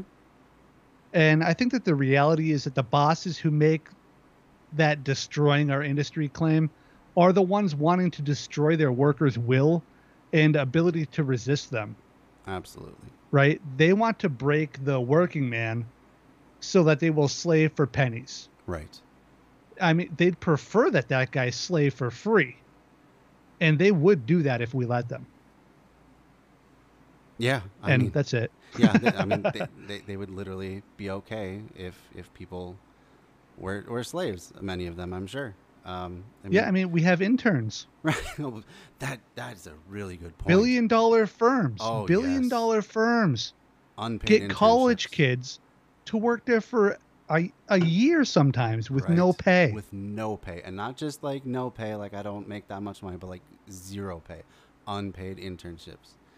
and not just a couple hours a day to get experience either. Like these Oh, guys are driven Oh yes. like 60, 80 hours a week. Yeah, th- there's there's a fantastic uh, Adam ruins everything episode on I think it's just on work and the myths around work, and he goes into just the the, the rampant abuse of the internship system, because how it's supposed to be legally is that if you are an intern, you were supposed to be there to learn. It's supposed to be like a classroom. So you say Yep. shadow a boss. You Yep. you you figure out how to do the the tricks of the trade and all this sort of thing. You're not a worker. You're not supposed to do the productive work uh, or the managerial work of that company. And yet that's how it's almost 100% used. Like like I've had a couple internships through uh, my my college schooling, and and that's exactly how it was. I was I was always uh, forced to do the the the task that no one else wanted to do, in in a lot of cases. Um, Yep. So oh yeah And and I also think with interns before we move on, I, I think that we'd be remiss if we didn't mention the class dynamics of that. You know, like when you think about the people, the, the kids, the college kids who Mhm. are capable of going through four years of college Yes. and getting that debt or not getting it, and being able to work for a year, usually in giant cities like New York or Los Angeles, where it costs so much just to survive. oh yeah If they're able to do that, then that that means that they're not poor, right. They have a right? It's, it's just another, system. yeah, it's just another feedback loop where wealthy people Uh-huh. can get their kids into that wealthy circle, and it prevents poor people from getting there. slams the door right in their face. That's that's absolutely true. Yeah, and especially cities like New York, where I, I heard a statistic recently that in order to afford just your average apartment, it, it takes an eighty thousand dollar a year job. Like that's that's money that I've never seen myself. Yeah. Uh, and it's hard to imagine your your average McDonald's worker or or you know retail clerk pulling in that kind of money. Who, who, who lives in New York? I should say New York City proper. Um, so yeah, so the idea that that these kids can live in these sorts of cities and forego eighty thousand dollars a year because they work so hard as well that they're there, there's no time for other jobs. That means Right. that they have to have eighty thousand dollars of support coming in from somebody else. Yep. Uh, some rich family member, some endowment, some something. Someone is paying for them to be there. So yeah, yeah. Somebody is. incredible. Uh, and thanks for the follow, Alex Andrew. I really appreciate that. I hope you like what you're seeing, and, and hope to see you uh, in in this and future streams. So thanks a lot. Um, so yeah, let's let's uh, keep on going here in the book.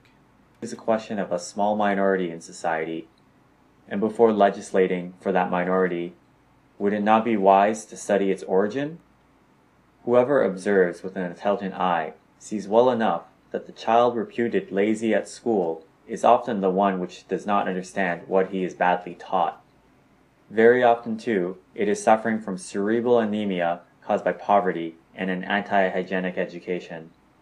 A boy who is lazy at Greek or Latin would work admirably were he taught in science, especially if taught by the medium of manual labor. A girl reputed not at mathematics becomes the first mathematician of her class if she by chance meets someone who can explain to her the elements of arithmetic she did not understand. And a workman, lazy in the workshop, cultivates his garden at dawn while gazing at the rising sun, and will be at work again at nightfall, when all nature goes to rest. Somebody pause said here? that dirt Go ahead. Sorry, if you think I'm asking to pause too much, you can tell me not No, to if you no, want. this, this really. Okay. Perfect. Um, so when I hear that last part, I'm just like, yes, it's such a huge thing right there, and I love it. And I think he was very concise. Right. Um, I feel like you could write like a 20 page booklet just based off of that last minute and a half. Right.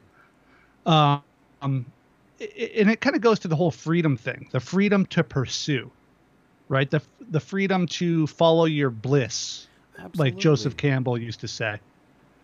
And I have a short, a quick story here that can maybe put this in into sort of like a modern context. And I was listening to a podcast, and I don't remember the name of it, but they were talking to a CEO of a worker-owned co-op tech company. Yeah. All right, Okay. and uh, it was based in Boston. And so everybody there who worked there was part owner. Uh, so and there was a guy there who wasn't being very productive, and everybody knew it. The other Sure. owner workers noticed, so they they were trying to prod him along, and it didn't work. They were trying to do the shunning stuff.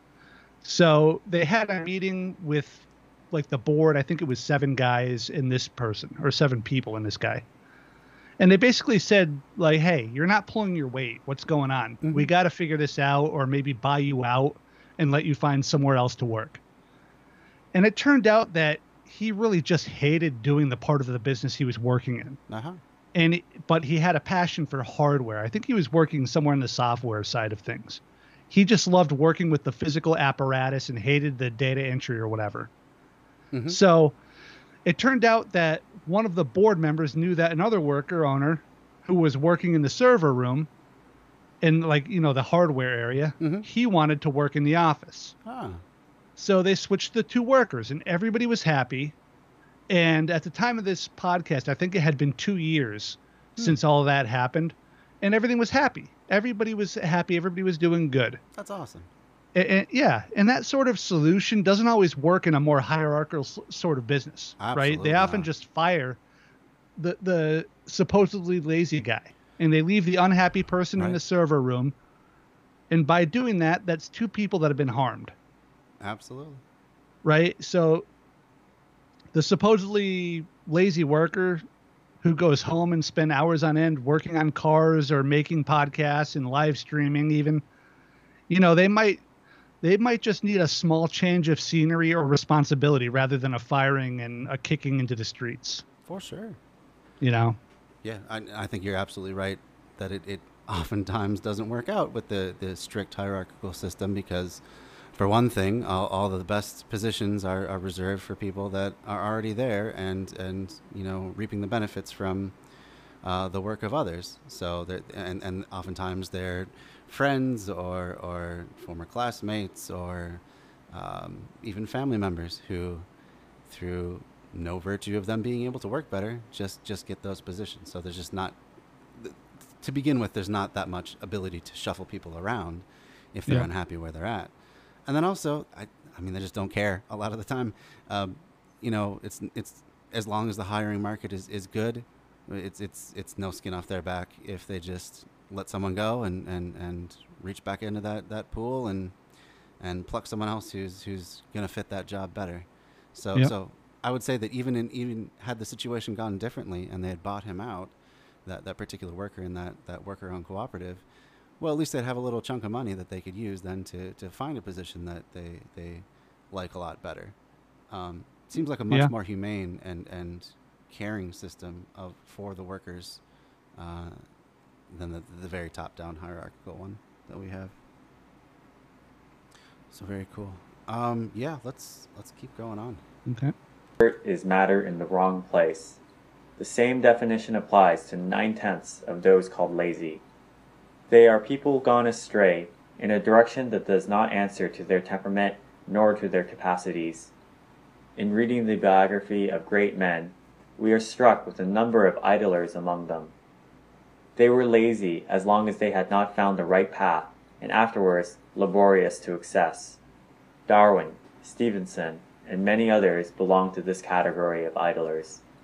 Very often, the idler is but a man to whom it is repugnant to make all his life the eighteenth part of a pin, or the hundredth part of a watch, while he feels he has exuberant energy which he would like to expend elsewhere. Often, too, he is a rebel who cannot submit to being fixed all his life to a workbench in order to procure a thousand pleasures for his employer, while knowing himself to be the far less stupid of the two, and knowing his only fault to be that of having been born in a hovel instead of coming into the world in a castle. Lastly, a good many idlers do not know the trade by which they are compelled to earn for their living, seeing the imperfect thing made by their own hands, striving vainly to do better, and perceiving that they never will succeed on account of the bad habits of work already acquired, they begin to hate their trade, and not knowing any other, hate work in general. Thousands of workmen and artists who are failures suffer from this cause. On the other hand, And let, let's think about some of the stumbling blocks that, that are in the way in the current society for people to, to change their, their lot, other than just the, the top down uh, nature of, of business. Uh, there's things like education. It, it takes a significant um, amount of, of resources, both both monetary and just time and, and effort, to retrain yourself if, if you want to get a different job. If you if you know if you're some sort of a laborer, but you'd rather be you know, um, uh, store manager at a department store, or something like that. Um, I, I suppose that wouldn't be a great example, but you know, any think of any trade that, that you would have to, to retrain yourself for. Be a plumber, we'll say that. Um, Okay. It would it would take money, it would take time, it takes a risk that, that is all being borne by the individual. Um, what if we had a society that provided education for everyone without putting them in, in society's debt? You know, anyone who wants to, to retrain at any time can just go to even even just a community college to even start there. And then and then to uh, you know build it up to, to if they want to go to a state university or something like that. What if everyone's just able to do that as, as long as they could meet the the requirement the academic requirements? How, I mean how much more happiness would people have? Especially not having the debt coming out of it you know? That's no Right. small thing either. Uh, I, I definitely experienced that debt a lot myself, um, having gone through uh, both a undergraduate and a master's degree uh, in a field that I, I don't work in. Um, so yeah, it, it, it doesn't profit society to hold people back like this. Um, keep them toiling in jobs that they hate, making them more and more resentful, as Kropotkin says, of work in general, because they hate their current job. Yeah, yeah, I agree. I agree.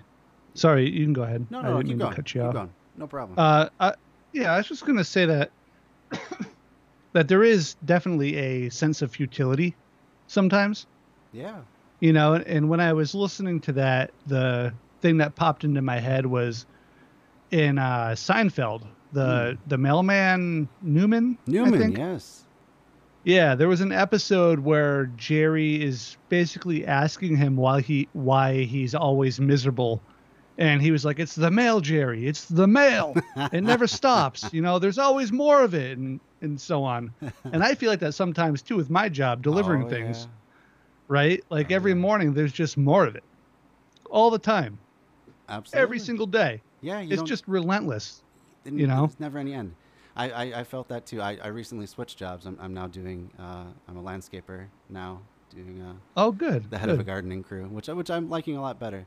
Uh, it's a company that I have worked before. I'm, I'm back again. So, um, but yeah, I, you know, before that, my, my last several jobs before that were all um, logistics, all, all basically pack, package delivery and management of people that did package delivery. And yeah, I totally get that. The idea of it never ending. Like, you get to the end of the day, your truck is finally empty, you, you, you feel good about all the work you've done, but then you, you show up on work tomorrow and it could be even more than it was yesterday. Yep.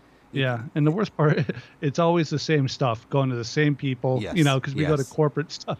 Right. like, oh my god, please just stop. Oh, it was the same for me. I remember uh, I, I, I used to work out of uh, uh, out in the kind of the, the country area of, of the Twin Cities, and there was one lady on a farm who literally would get, you know, five to twenty boxes from this company called Chewy, and it was all like cat and dog Oh, food yep. delivery. Every single day, every day. I, I knew when I saw that big load of, of Chewy boxes that that's where it was going to go. I'd have to go onto that, that stinky old farm because they it, was- it looked like a hobby farm that they just didn't maintain very well. And they had Yeah. some dirty animals running all over the place. Um, so I knew I was going to have to go there. I was going to get barked at by the dogs. And it's just like the same thing every day Yep. Yep. never never an end to it uh, let's see. So in the chat alexandru says i definitely agree with sometimes needing a change of scenery. I have been working from home since march 2020 and i enjoy my job uh, so much more now than i did when i was in the office.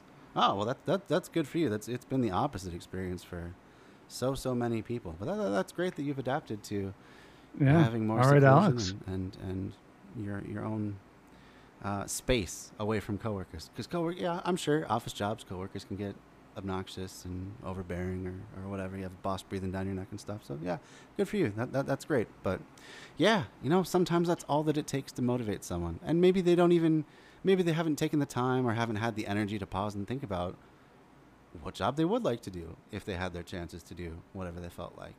So, I, I mean, all it takes is, is giving people a little space and, and, and a cushion uh, in the form of providing their basic needs to, to really give them that, that space and, and time to kind of suss out their own life and, and what they want to be. And for every job that, that, that someone really abhors, I'm sure there's someone that, that likes doing it.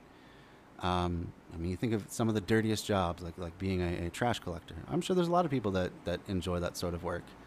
Uh, they, they perform a vital service, and uh, if they were feeling more, if, if they literally were an owner, a part owner of that company, they'd probably feel even more satisfaction doing stuff that a lot of other people wouldn't want to do.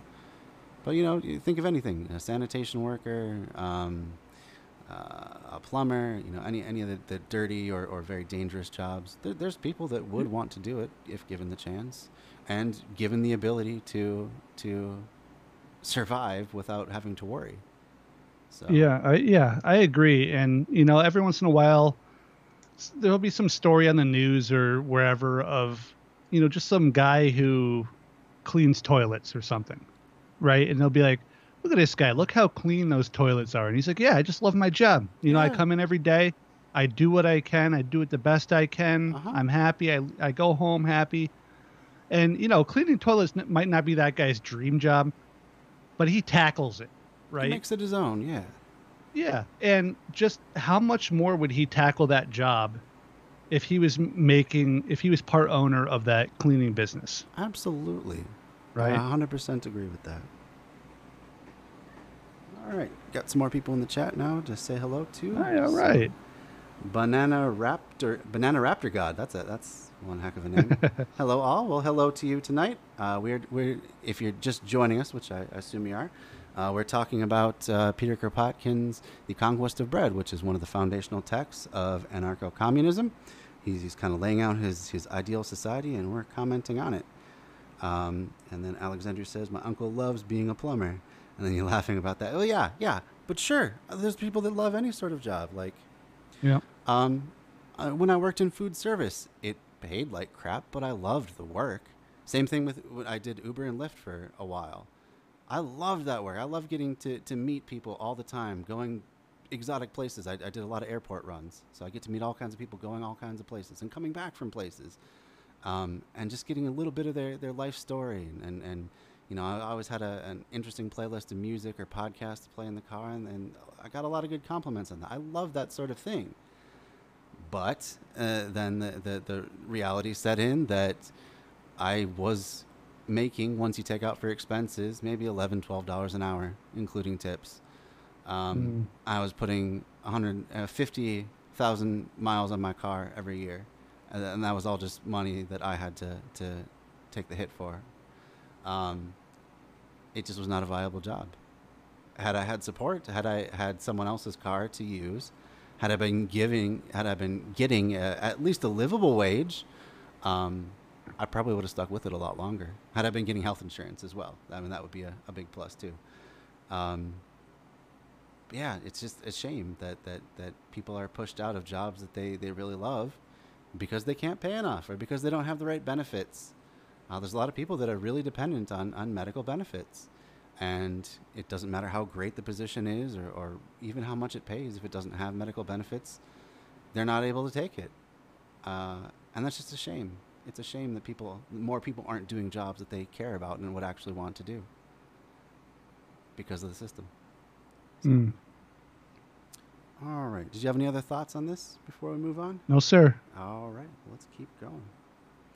Actually, uh, let, us get one more comment in. Alexandria again says uh, he likes it mostly because of the hours.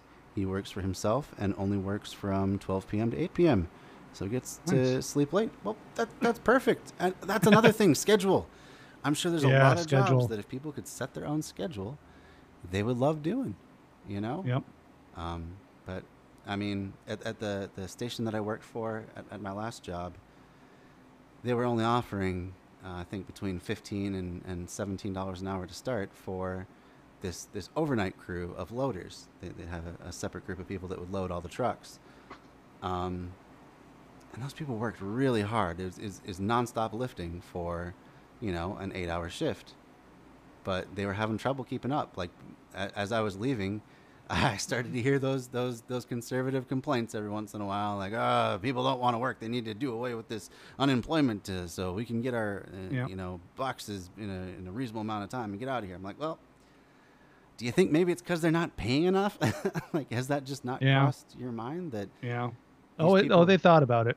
Oh yeah, yeah. I'm sure they thought about it. They, they, they're just using that as an excuse. But I would hear Yep. it even from drivers and stuff, like, "Ah, get those get those loaders back to work." Like they're you know Mm. being so lazy. So I, I think they had lost something like a third of their their loaders um, in that particular station by the time that I had had just left recently, and they weren't making any plans to to make it any better. Yep. to sweeten the deal. So I'm assuming they're kind of in the same position now. Uh, oh, getting a long comment here. Let's see. Uh, Banana Raptor God, do you know them that most? Do did you know that most tradesmen are ardent capitalists? Like myself, we all like choosing what companies we work for. Being a socialist commie, I don't get as many options. I'd rather choose uh, what companies I work for, even if I don't own it. Well, I'm gonna I'm gonna take that part of it first. Um, that's that's a pretty big misconception that if you're in a a state of communism, or or in this case, we're talking about anarchy, uh, that you have no choice in your job. Um, let me back up even a little bit more and say that in capitalism, a lot of people don't really have much of a choice in what job they, they pick. They have to think about baseline survival first.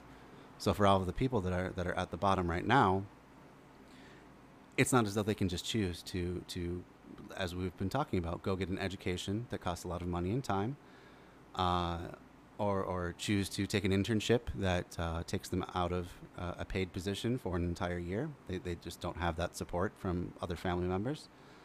Um, so there's not all that much choice for uh, a great many people, for one, and for another, there's as as I, I'm assuming you're coming in late here, but as we were just hearing in this audiobook, Kropotkin was talking about these these um, these uh, companies being set up.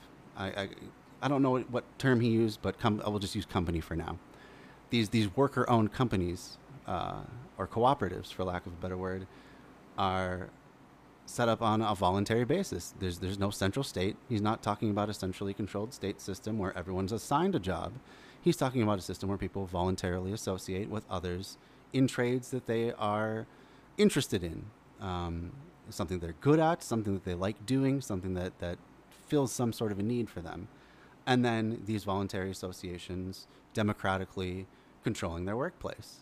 So, I mean, you, you talk about uh, choice and freedom how much choice do you really have in a current um, top-down sort of uh, authoritarian, uh, uh, kind of autocratic system that we have now, where the owner gets to call all the shots, gets to hire and fire. Uh, you don't really have a say much in your compensation. I mean, you can try and negotiate, but really, it all depends on if there's someone behind you willing to do it for less uh, how much control, how much choice do you really have within that system as a worker? Um, if you're working under someone else's um, um, system, uh, I would say not very much. I would say not very much. So what we're talking about is giving people more choice to voluntarily associate and to have a democratic say in their workplace. You know, that that's not to say that every single decision would be made democratically, like, day-to-day operations and stuff like that, but but things that really matter, like compensation, like like benefits, like working conditions, working hours, um, you know, what to do with the, the, the excess profit as it's generated, how to divvy that up fairly, uh, all that sort of thing would be democratic, and you would have much more say and much more choice in. So we're talking about more freedom and more choice in our system here. Okay, so let's see what else you have to say here. Um, because I'm always uh, changing until I find a top end company. Well, that that's good for you. Not not not possible for everybody. Uh, once I find one, I will have partial ownership, stock, etc. Because I'm so valuable. Well, yeah, we're talking about having ownership over the companies that you work in, democratic say over the means of production that that that make you and all the other workers in your company uh, a living. Um, so yeah, so that that's that. I, I totally agree with that sort of thing. I just want to have it be more democratic. Uh, tradesmen have lots of options, have 50 companies within 100 miles I can apply for. That's wonderful. Um, for one thing, not everyone can be a tradesman. Uh, people still need to do things like flip burgers. They, they still need to have all these these uh, service jobs, these these these lower level jobs. They all need to be filled um, to to give people food and housing and and clean water and transportation, education, all these different things. They need to be filled by by people. Um, so someone has to take those jobs. It may not be you. You may have more options, but someone has to. Uh, I think I'll just kind of leave it at that for now. And uh, I, I, hope you, you stick around and, and kind of learn the sort of systems that we're talking about. I'll just say that. And we'll continue on with the book presently. And he who since his youth has learned to play the piano well, to handle the plans well, the chisel, the brush, or the file, so that he feels that what he does is beautiful, will never give up the piano, the chisel, or the file. He will find pleasure in his work, which does not tire him, as long as he is not overdriven. Under the one name, idleness. Do you mind stopping? As... Go ahead. And sorry to stop so soon, but no this problem. one strikes me as uh, like very true. That this is almost like like a hobbyist or passion thing here, right? And sure. this is this is why people will work without threat of starvation or the lash. Mm-hmm. right? Or at least part of the reason. I, you know i know a bunch of people who work long hard hours and then go home and create beautiful things. Absolutely. Right? They carve wood or use carpentry skills to make furniture or even small things like pens and stuff like that. They put up or they work yeah, or podcasts, yeah. yeah. or or they work leather or refurbish cars or write paint, you know, make pottery stuff like that, and sure. and nobody threatens them. Right. Yeah. There's, right. There's there no, is no strong hand with a whip mm-hmm. standing over them. They just work. If we if we even want to call it that at that mm-hmm. point. You know, they do this labor for really nothing but their own enjoyment. Absolutely. They just enjoy it and love it and they just want to craft something and nourish their soul right? To follow their bliss, like I said earlier. Absolutely. Absolutely. Yeah, and if you don't mind, I just want to say, like, it, it's it's hard not being able to see the comments where I am, but oh, yeah. I, I think that there's a big argument between, or maybe argument's the wrong way, but there's kind of a big difference between personal arguments and systemic change, like Absolutely. personal change and sy- systemic change.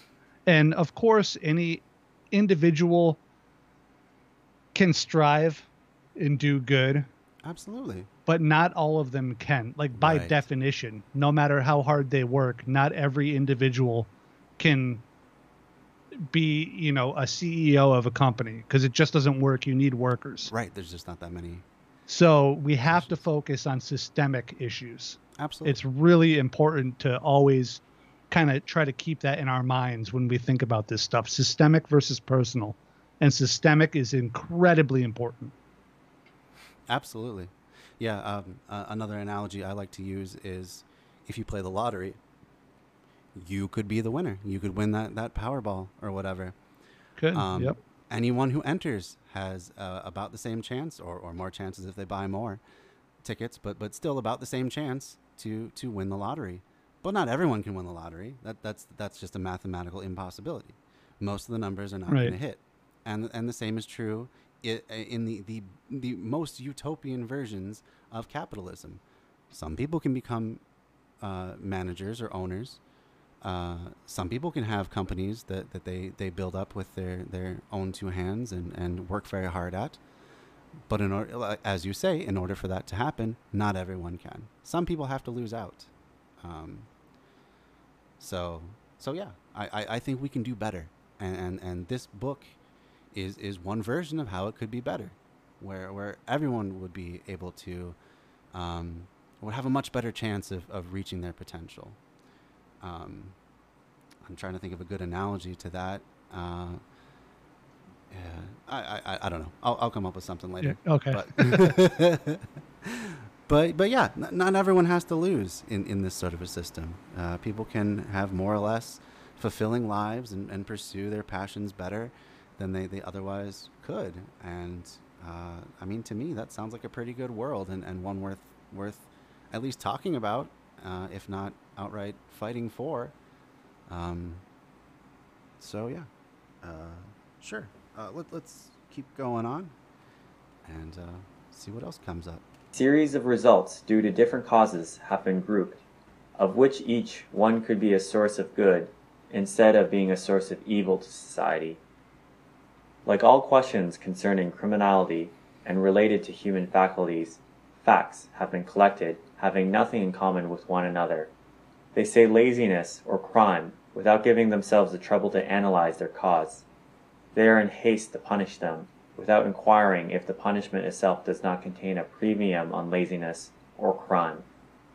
This is why a free society, seeing the number of idlers increasing in its midst, would no doubt think of looking for the cause of laziness in order to suppress it, before having recourse to punishment.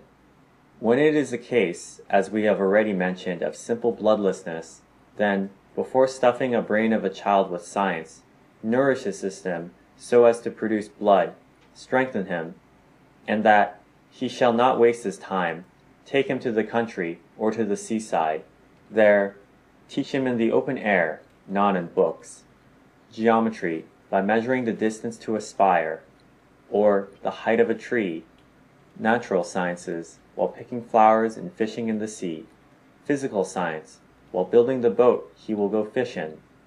But for mercy's sake, do not fill his brain with sentences and dead languages. Do not make an idler of him. Such a child has neither order nor regular habits. Nope, sorry. Let first the that's children okay. inculcate order among I was on the wrong tab. Go ahead. so this it, it, it kind of reminded me of that little anecdote I shared about that tech company. Yeah. Right? They had an idler, a lazy worker, a laggard, whatever you you whatever word you want to use to describe him, I guess. Right. And rather than punishing him, they talked to him and they found the root cause. And once they had found that root cause, that they tried to find a solution, Yes. which in that case they did, and they actually improved the happiness and productivity of two separate people. right. You know, two co-owners of that company, which is just a beautiful result Absolutely. right? And i and i love how he talks about not only finding a cause to address and to get them to not idle but also talking about finding a way to get through to them via means that might be you know outside of the norm. Like where mm-hmm. he was talking about taking the person to the seaside or actually building a boat with them to teach them the physical sciences. Yeah. right? Or or you know a form of some sort of like practical education i guess i'm not sure exactly what to call it and also the admonition to to not fill their head with boring nonsense which they find uninteresting Right. which would make them you know an idler as a result to Right. to really enrich them Right. Uh, yeah, that I mean that brings to mind to me uh, our current education system, which primarily focuses, unfortunately, on just uh, the knowledge banking system, of just stuffing as many facts and, and figures into the children's heads as possible so that they can one regurgitate them on tests and, and prove that the teachers are actually teaching and and two uh, make them good future workers uh, Yeah. but imagine a different system where things could be more hands-on you you could in, instead of knowledge banking the number one goal would be instilling a love of learning or an ability to question things um, Yep. or just experimenting with stuff you know taking the Yeah, time to was gonna s- experiment with different ideas Yeah, I was going to say a love of exploration. Absolutely, absolutely. Um, and I, I think I mentioned this in our in our previous episode, but uh, I was lucky enough to have parents that that tried to instill that in me. Uh, it was not something I really learned from school to to love learning. It's something that was uh, just shown to me as as something that can be rewarding in and of itself, and and something that's that doesn't stop as soon as you you end school.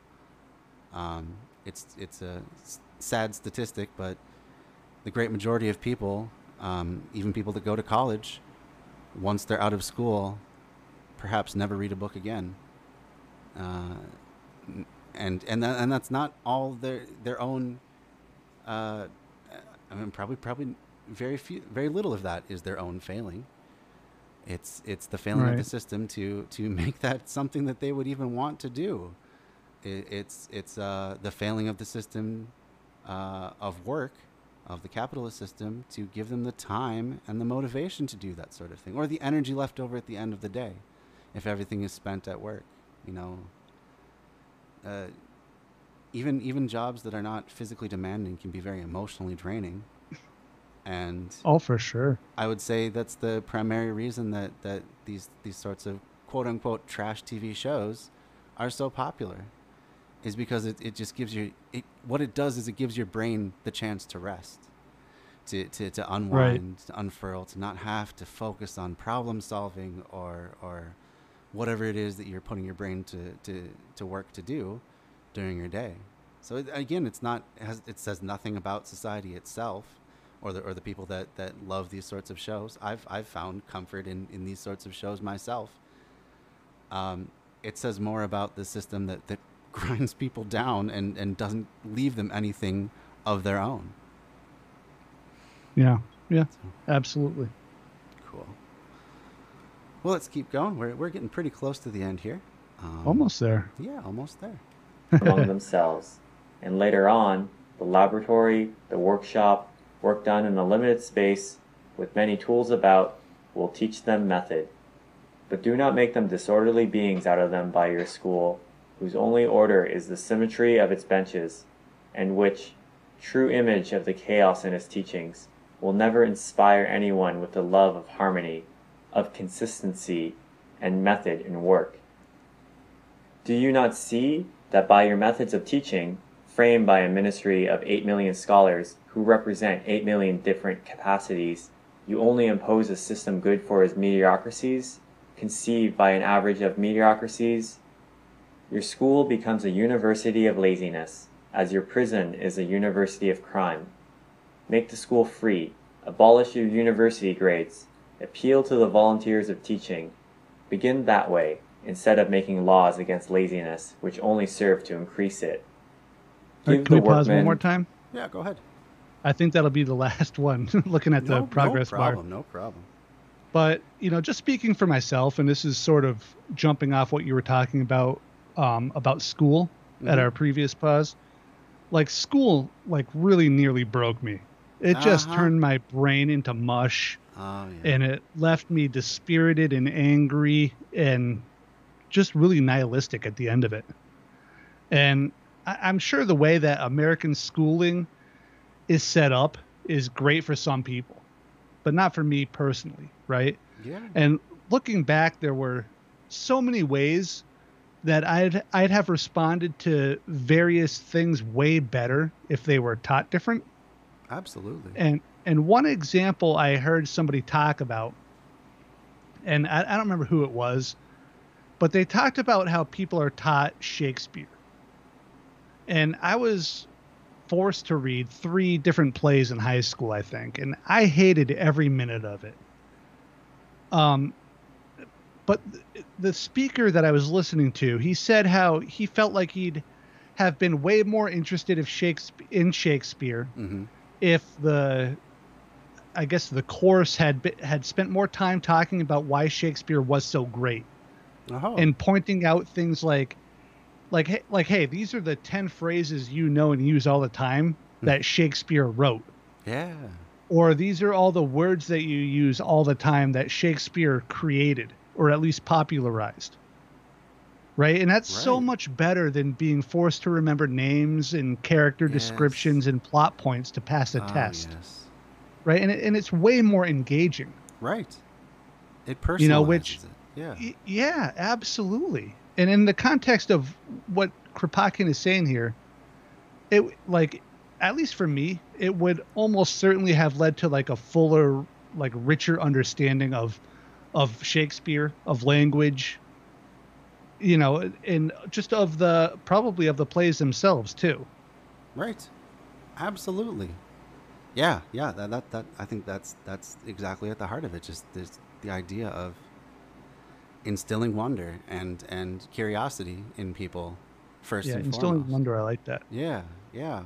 Um, I mean, I, I try to do that with my own kids, um, as as much as the the screens have gotten a hold of them. At, at least we tend to play games that are, are creative, and that we can, uh, you know, do the same sorts of things that that used to be filled by by toys and and other physical games.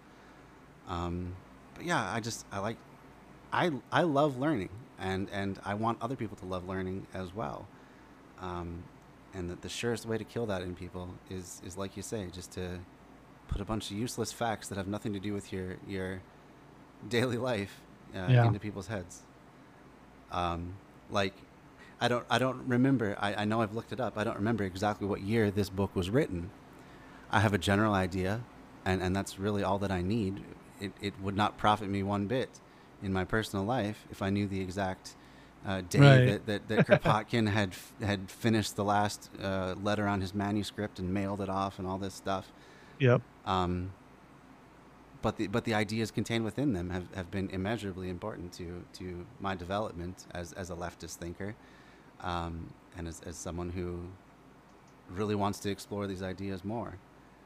Um, so yeah, yeah, I think that's that's that's a great way to, to orient things towards towards wonder and, and curiosity and, and that sort of thing.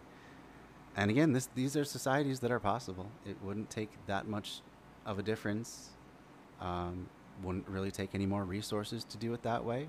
It would just take a difference in philosophy first and foremost, and, and a difference in societal values, what we value as a society, whether it's just you know productive workers or whether it's people that, that have fulfilling lives. And I think that's that's that's more than anything what this drives towards is, is wanting people to have fulfilling lives that, that are, are, are free from the, the, the threat to, the constant threat of, of not making it in baseline survival. Yep. Yeah. Real freedom. Yeah, real freedom. Yeah, yeah, and and you're talking about messaging again. I think this is this is something where the right cannot compete with us at all, because if you look at any of these things, whether it be work, uh, whether it be um, fulfillment of of uh, the individuals, the highest ideals, uh, uh, contributing the most to their society, and, and whatever that means to you, the left is the only one who's talking about actual freedom and, and actual liberation of, of the most people. For the right, it's it's for the few, uh, at the expense of the many. That's that's what it always comes down to. Whether it's the Yep. the, the benefits of, of the CEO and living their godlike lifestyles, where, where nothing is off limits, and and and anything they, they come up with in their head is something they can actualize, uh, at the expense of of the workers who are just scraping by, for the you know by and large.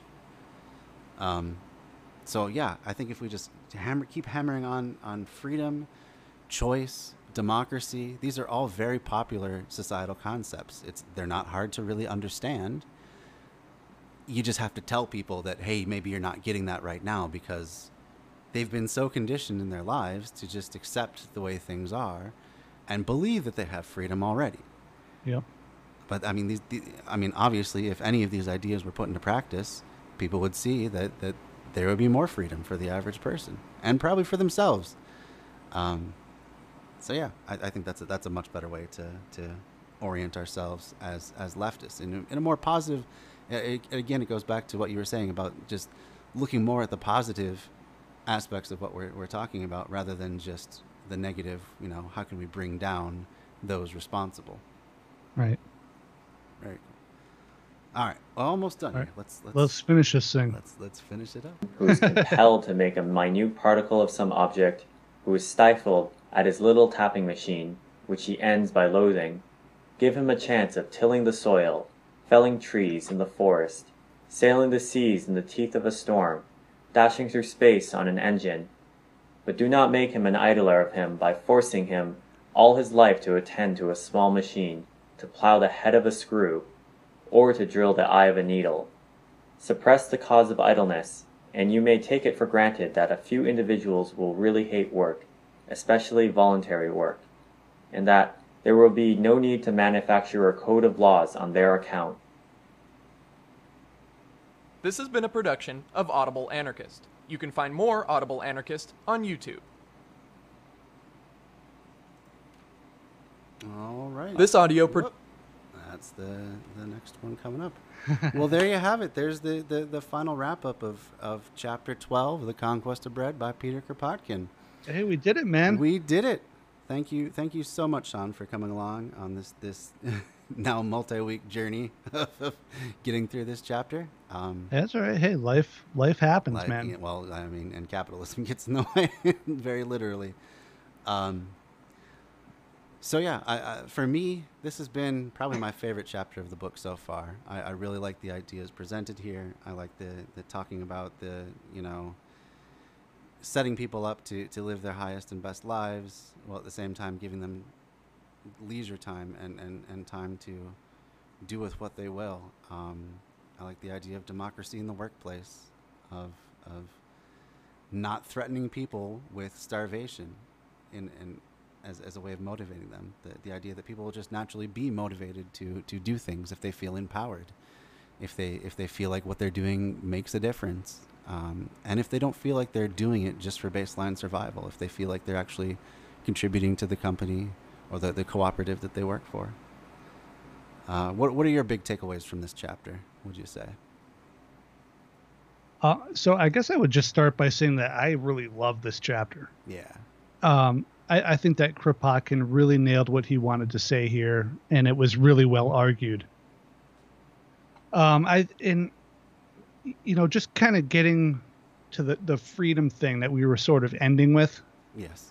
is like if anybody's listening to this and they didn't hear the first part, like the first half of chapter 12 really kind of dug more into kind of the I, I guess the battle between what we consider freedom a lot in our modern American um, culture versus what Kropotkin is really talking about as like real freedom, like real choice, Mhm. real ability to truly be free and move around jobs. Right.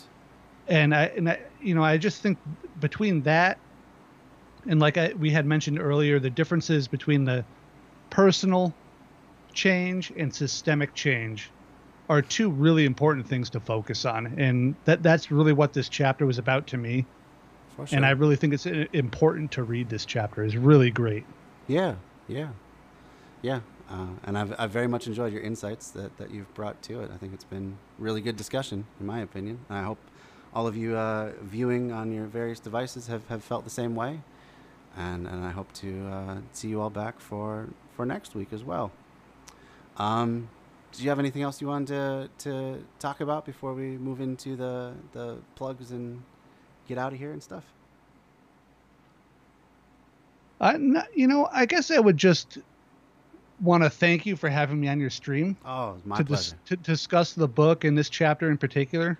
I was super nervous when you asked because I'm not a. Kropotkin scholar or Well, I mean, or neither am I. anarchism nerd or anything. But as I read the you know chapter 12, I kind of realized it was really right in my wheelhouse. with what I cover on my own podcast, and it made me a lot more comfortable to talk about the stuff in it. Mm-hmm.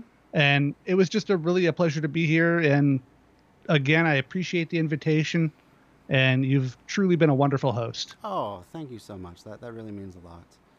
That means a lot. Um, yeah, I mean that, that that surprises me every time you say that you're nervous to be on the podcast uh, or on the stream because Well, you do such a wonderful I've job never with done your anything own live. podcast, and It's the live part that kills it's me. the live part, yeah. But but we made it through. We we did it. We And, did. And and I hope you'll be uh, uh, willing to come back for perhaps future chapters of this book, or if not this book, whatever we cover in in uh, future streams. Yeah, I'll be here, man. Absolutely. All right. That, that's wonderful to hear. Um, so uh, I'm going to go ahead and give you a chance to, to plug your work right now. I got your uh, podcast up on screen right now. So if you want to just give a little plug for what you do. All right, so I'm the host of the Tribunus Plebis podcast. Um, it's a show that covers current events, society, and politics with a definite leftist lens and with a particular focus on labor and class. And if anybody's interested, just search Plebis, P L E B I S, on whatever podcast service you use, and it'll come right up. Yeah, very good. I, I have uh, Pod News pulled up right now, which is an excellent resource. There's so many different uh, podcasts yeah, platforms know. out there There's so that, many. that uh, if you just go to, to Pod News, uh, I think it's a dot, it's a dot net, podnews.net, and you just search for your, your favorite podcast, you can find whatever streaming service you use. Um, so as you, as you can see, uh, Tribunus Plebis is on all the major ones, as well as a bunch of the, the more obscure ones. Um, And also a YouTube channel, which I forgot to mention. oh yeah, okay, yeah. You, you just started the YouTube channel, didn't you? Yeah, I Very did. good. Yep. That's that's awesome. You're starting to, to, to branch out into that. Have you have you started the streaming yet? I know you were gonna start up with that a little bit too. I have not. It's still on deck. All right. Well, I look forward to to seeing your streams in the future. Uh, you do have a, a, a, a channel that you're going to be using though, right? That people can find. I do. I believe it's Tribunus Plebis podcast right now All right. Well, on look, Twitch. Look Yep. for that on Twitch then too, so you can uh, you can be the the first people in to uh, see the new stream once it's up and running. All right. Well, I'm just gonna thank you once more for your time tonight and in the previous uh, part of the chapter, and uh, wish you a, a good night and a All right, pleasant rest of your evening. and You as well. Thanks again, Zach. All right. Take thank- care. Thanks so much. Bye. All right. And that was Sean of the Tribunus Plebis podcast. Very cool show. Uh, I, I definitely recommend that 100%. Uh, right before, uh, I'm going to raid you into another channel shortly, but before that, I just want to give a, a short plug to my own content. If you go to linktr.ee slash bread underscore theory, you can find my link tree to all the different places where you can find my content. Uh, whether you're finding this on YouTube, or whether you're listening to the podcast, um, or whether you want to interact on Facebook, Twitter, I'm on all the different social media stuffs. Don't yet have a TikTok, but uh, maybe someday I'll be forced into that avenue as well. Um, and you can just see uh, the various projects that I'm up to. Uh, one that I'd like to highlight tonight is Left Signal Boost, the, the Facebook group where we we boost all sorts of leftist projects. So like if you do leftist media, or if you're just a fan of leftist media of any kind, uh, Left Signal Boost is the place to come. And we, we post links and, and memes and all sorts of stuff. We, we you know we try not to take ourselves too seriously, but we also do serious stuff, including recently the the page Left Signal Boost TV that is connected with Left Signal Boost the group. I have been streaming. Uh, I'll just basically just take a, a playlist of leftist YouTubers and a bunch of their videos, line them all up, and stream them onto Facebook. Um, I've slowed down a little bit uh, recently with with uh, starting my new job and having to take more time to do that. Uh, but if you go to the the Facebook page, Left Signal Boost TV, you can click like uh, and get update or, or get notifications on all the live streams. And it's just another way to expose you to different leftist creators. I do everything from the big guys like Lance of the Serfs and uh, Thought Slime, uh, even sometimes Vaush, to uh, little little known creators like um, Shark Thirty Zero, uh, Black uh, uh, Bread Pilled Black, um, and and some of the other very smaller ones. I, I, like to do a mix of stuff, so it's just a it's just a way to expose you to different videos, different creators, and so I've been doing a stream usually about once a week now, getting down to about once a week. Um, so I, I, I, hope you'll check that out as well. Other than that, I think we are good to go for tonight.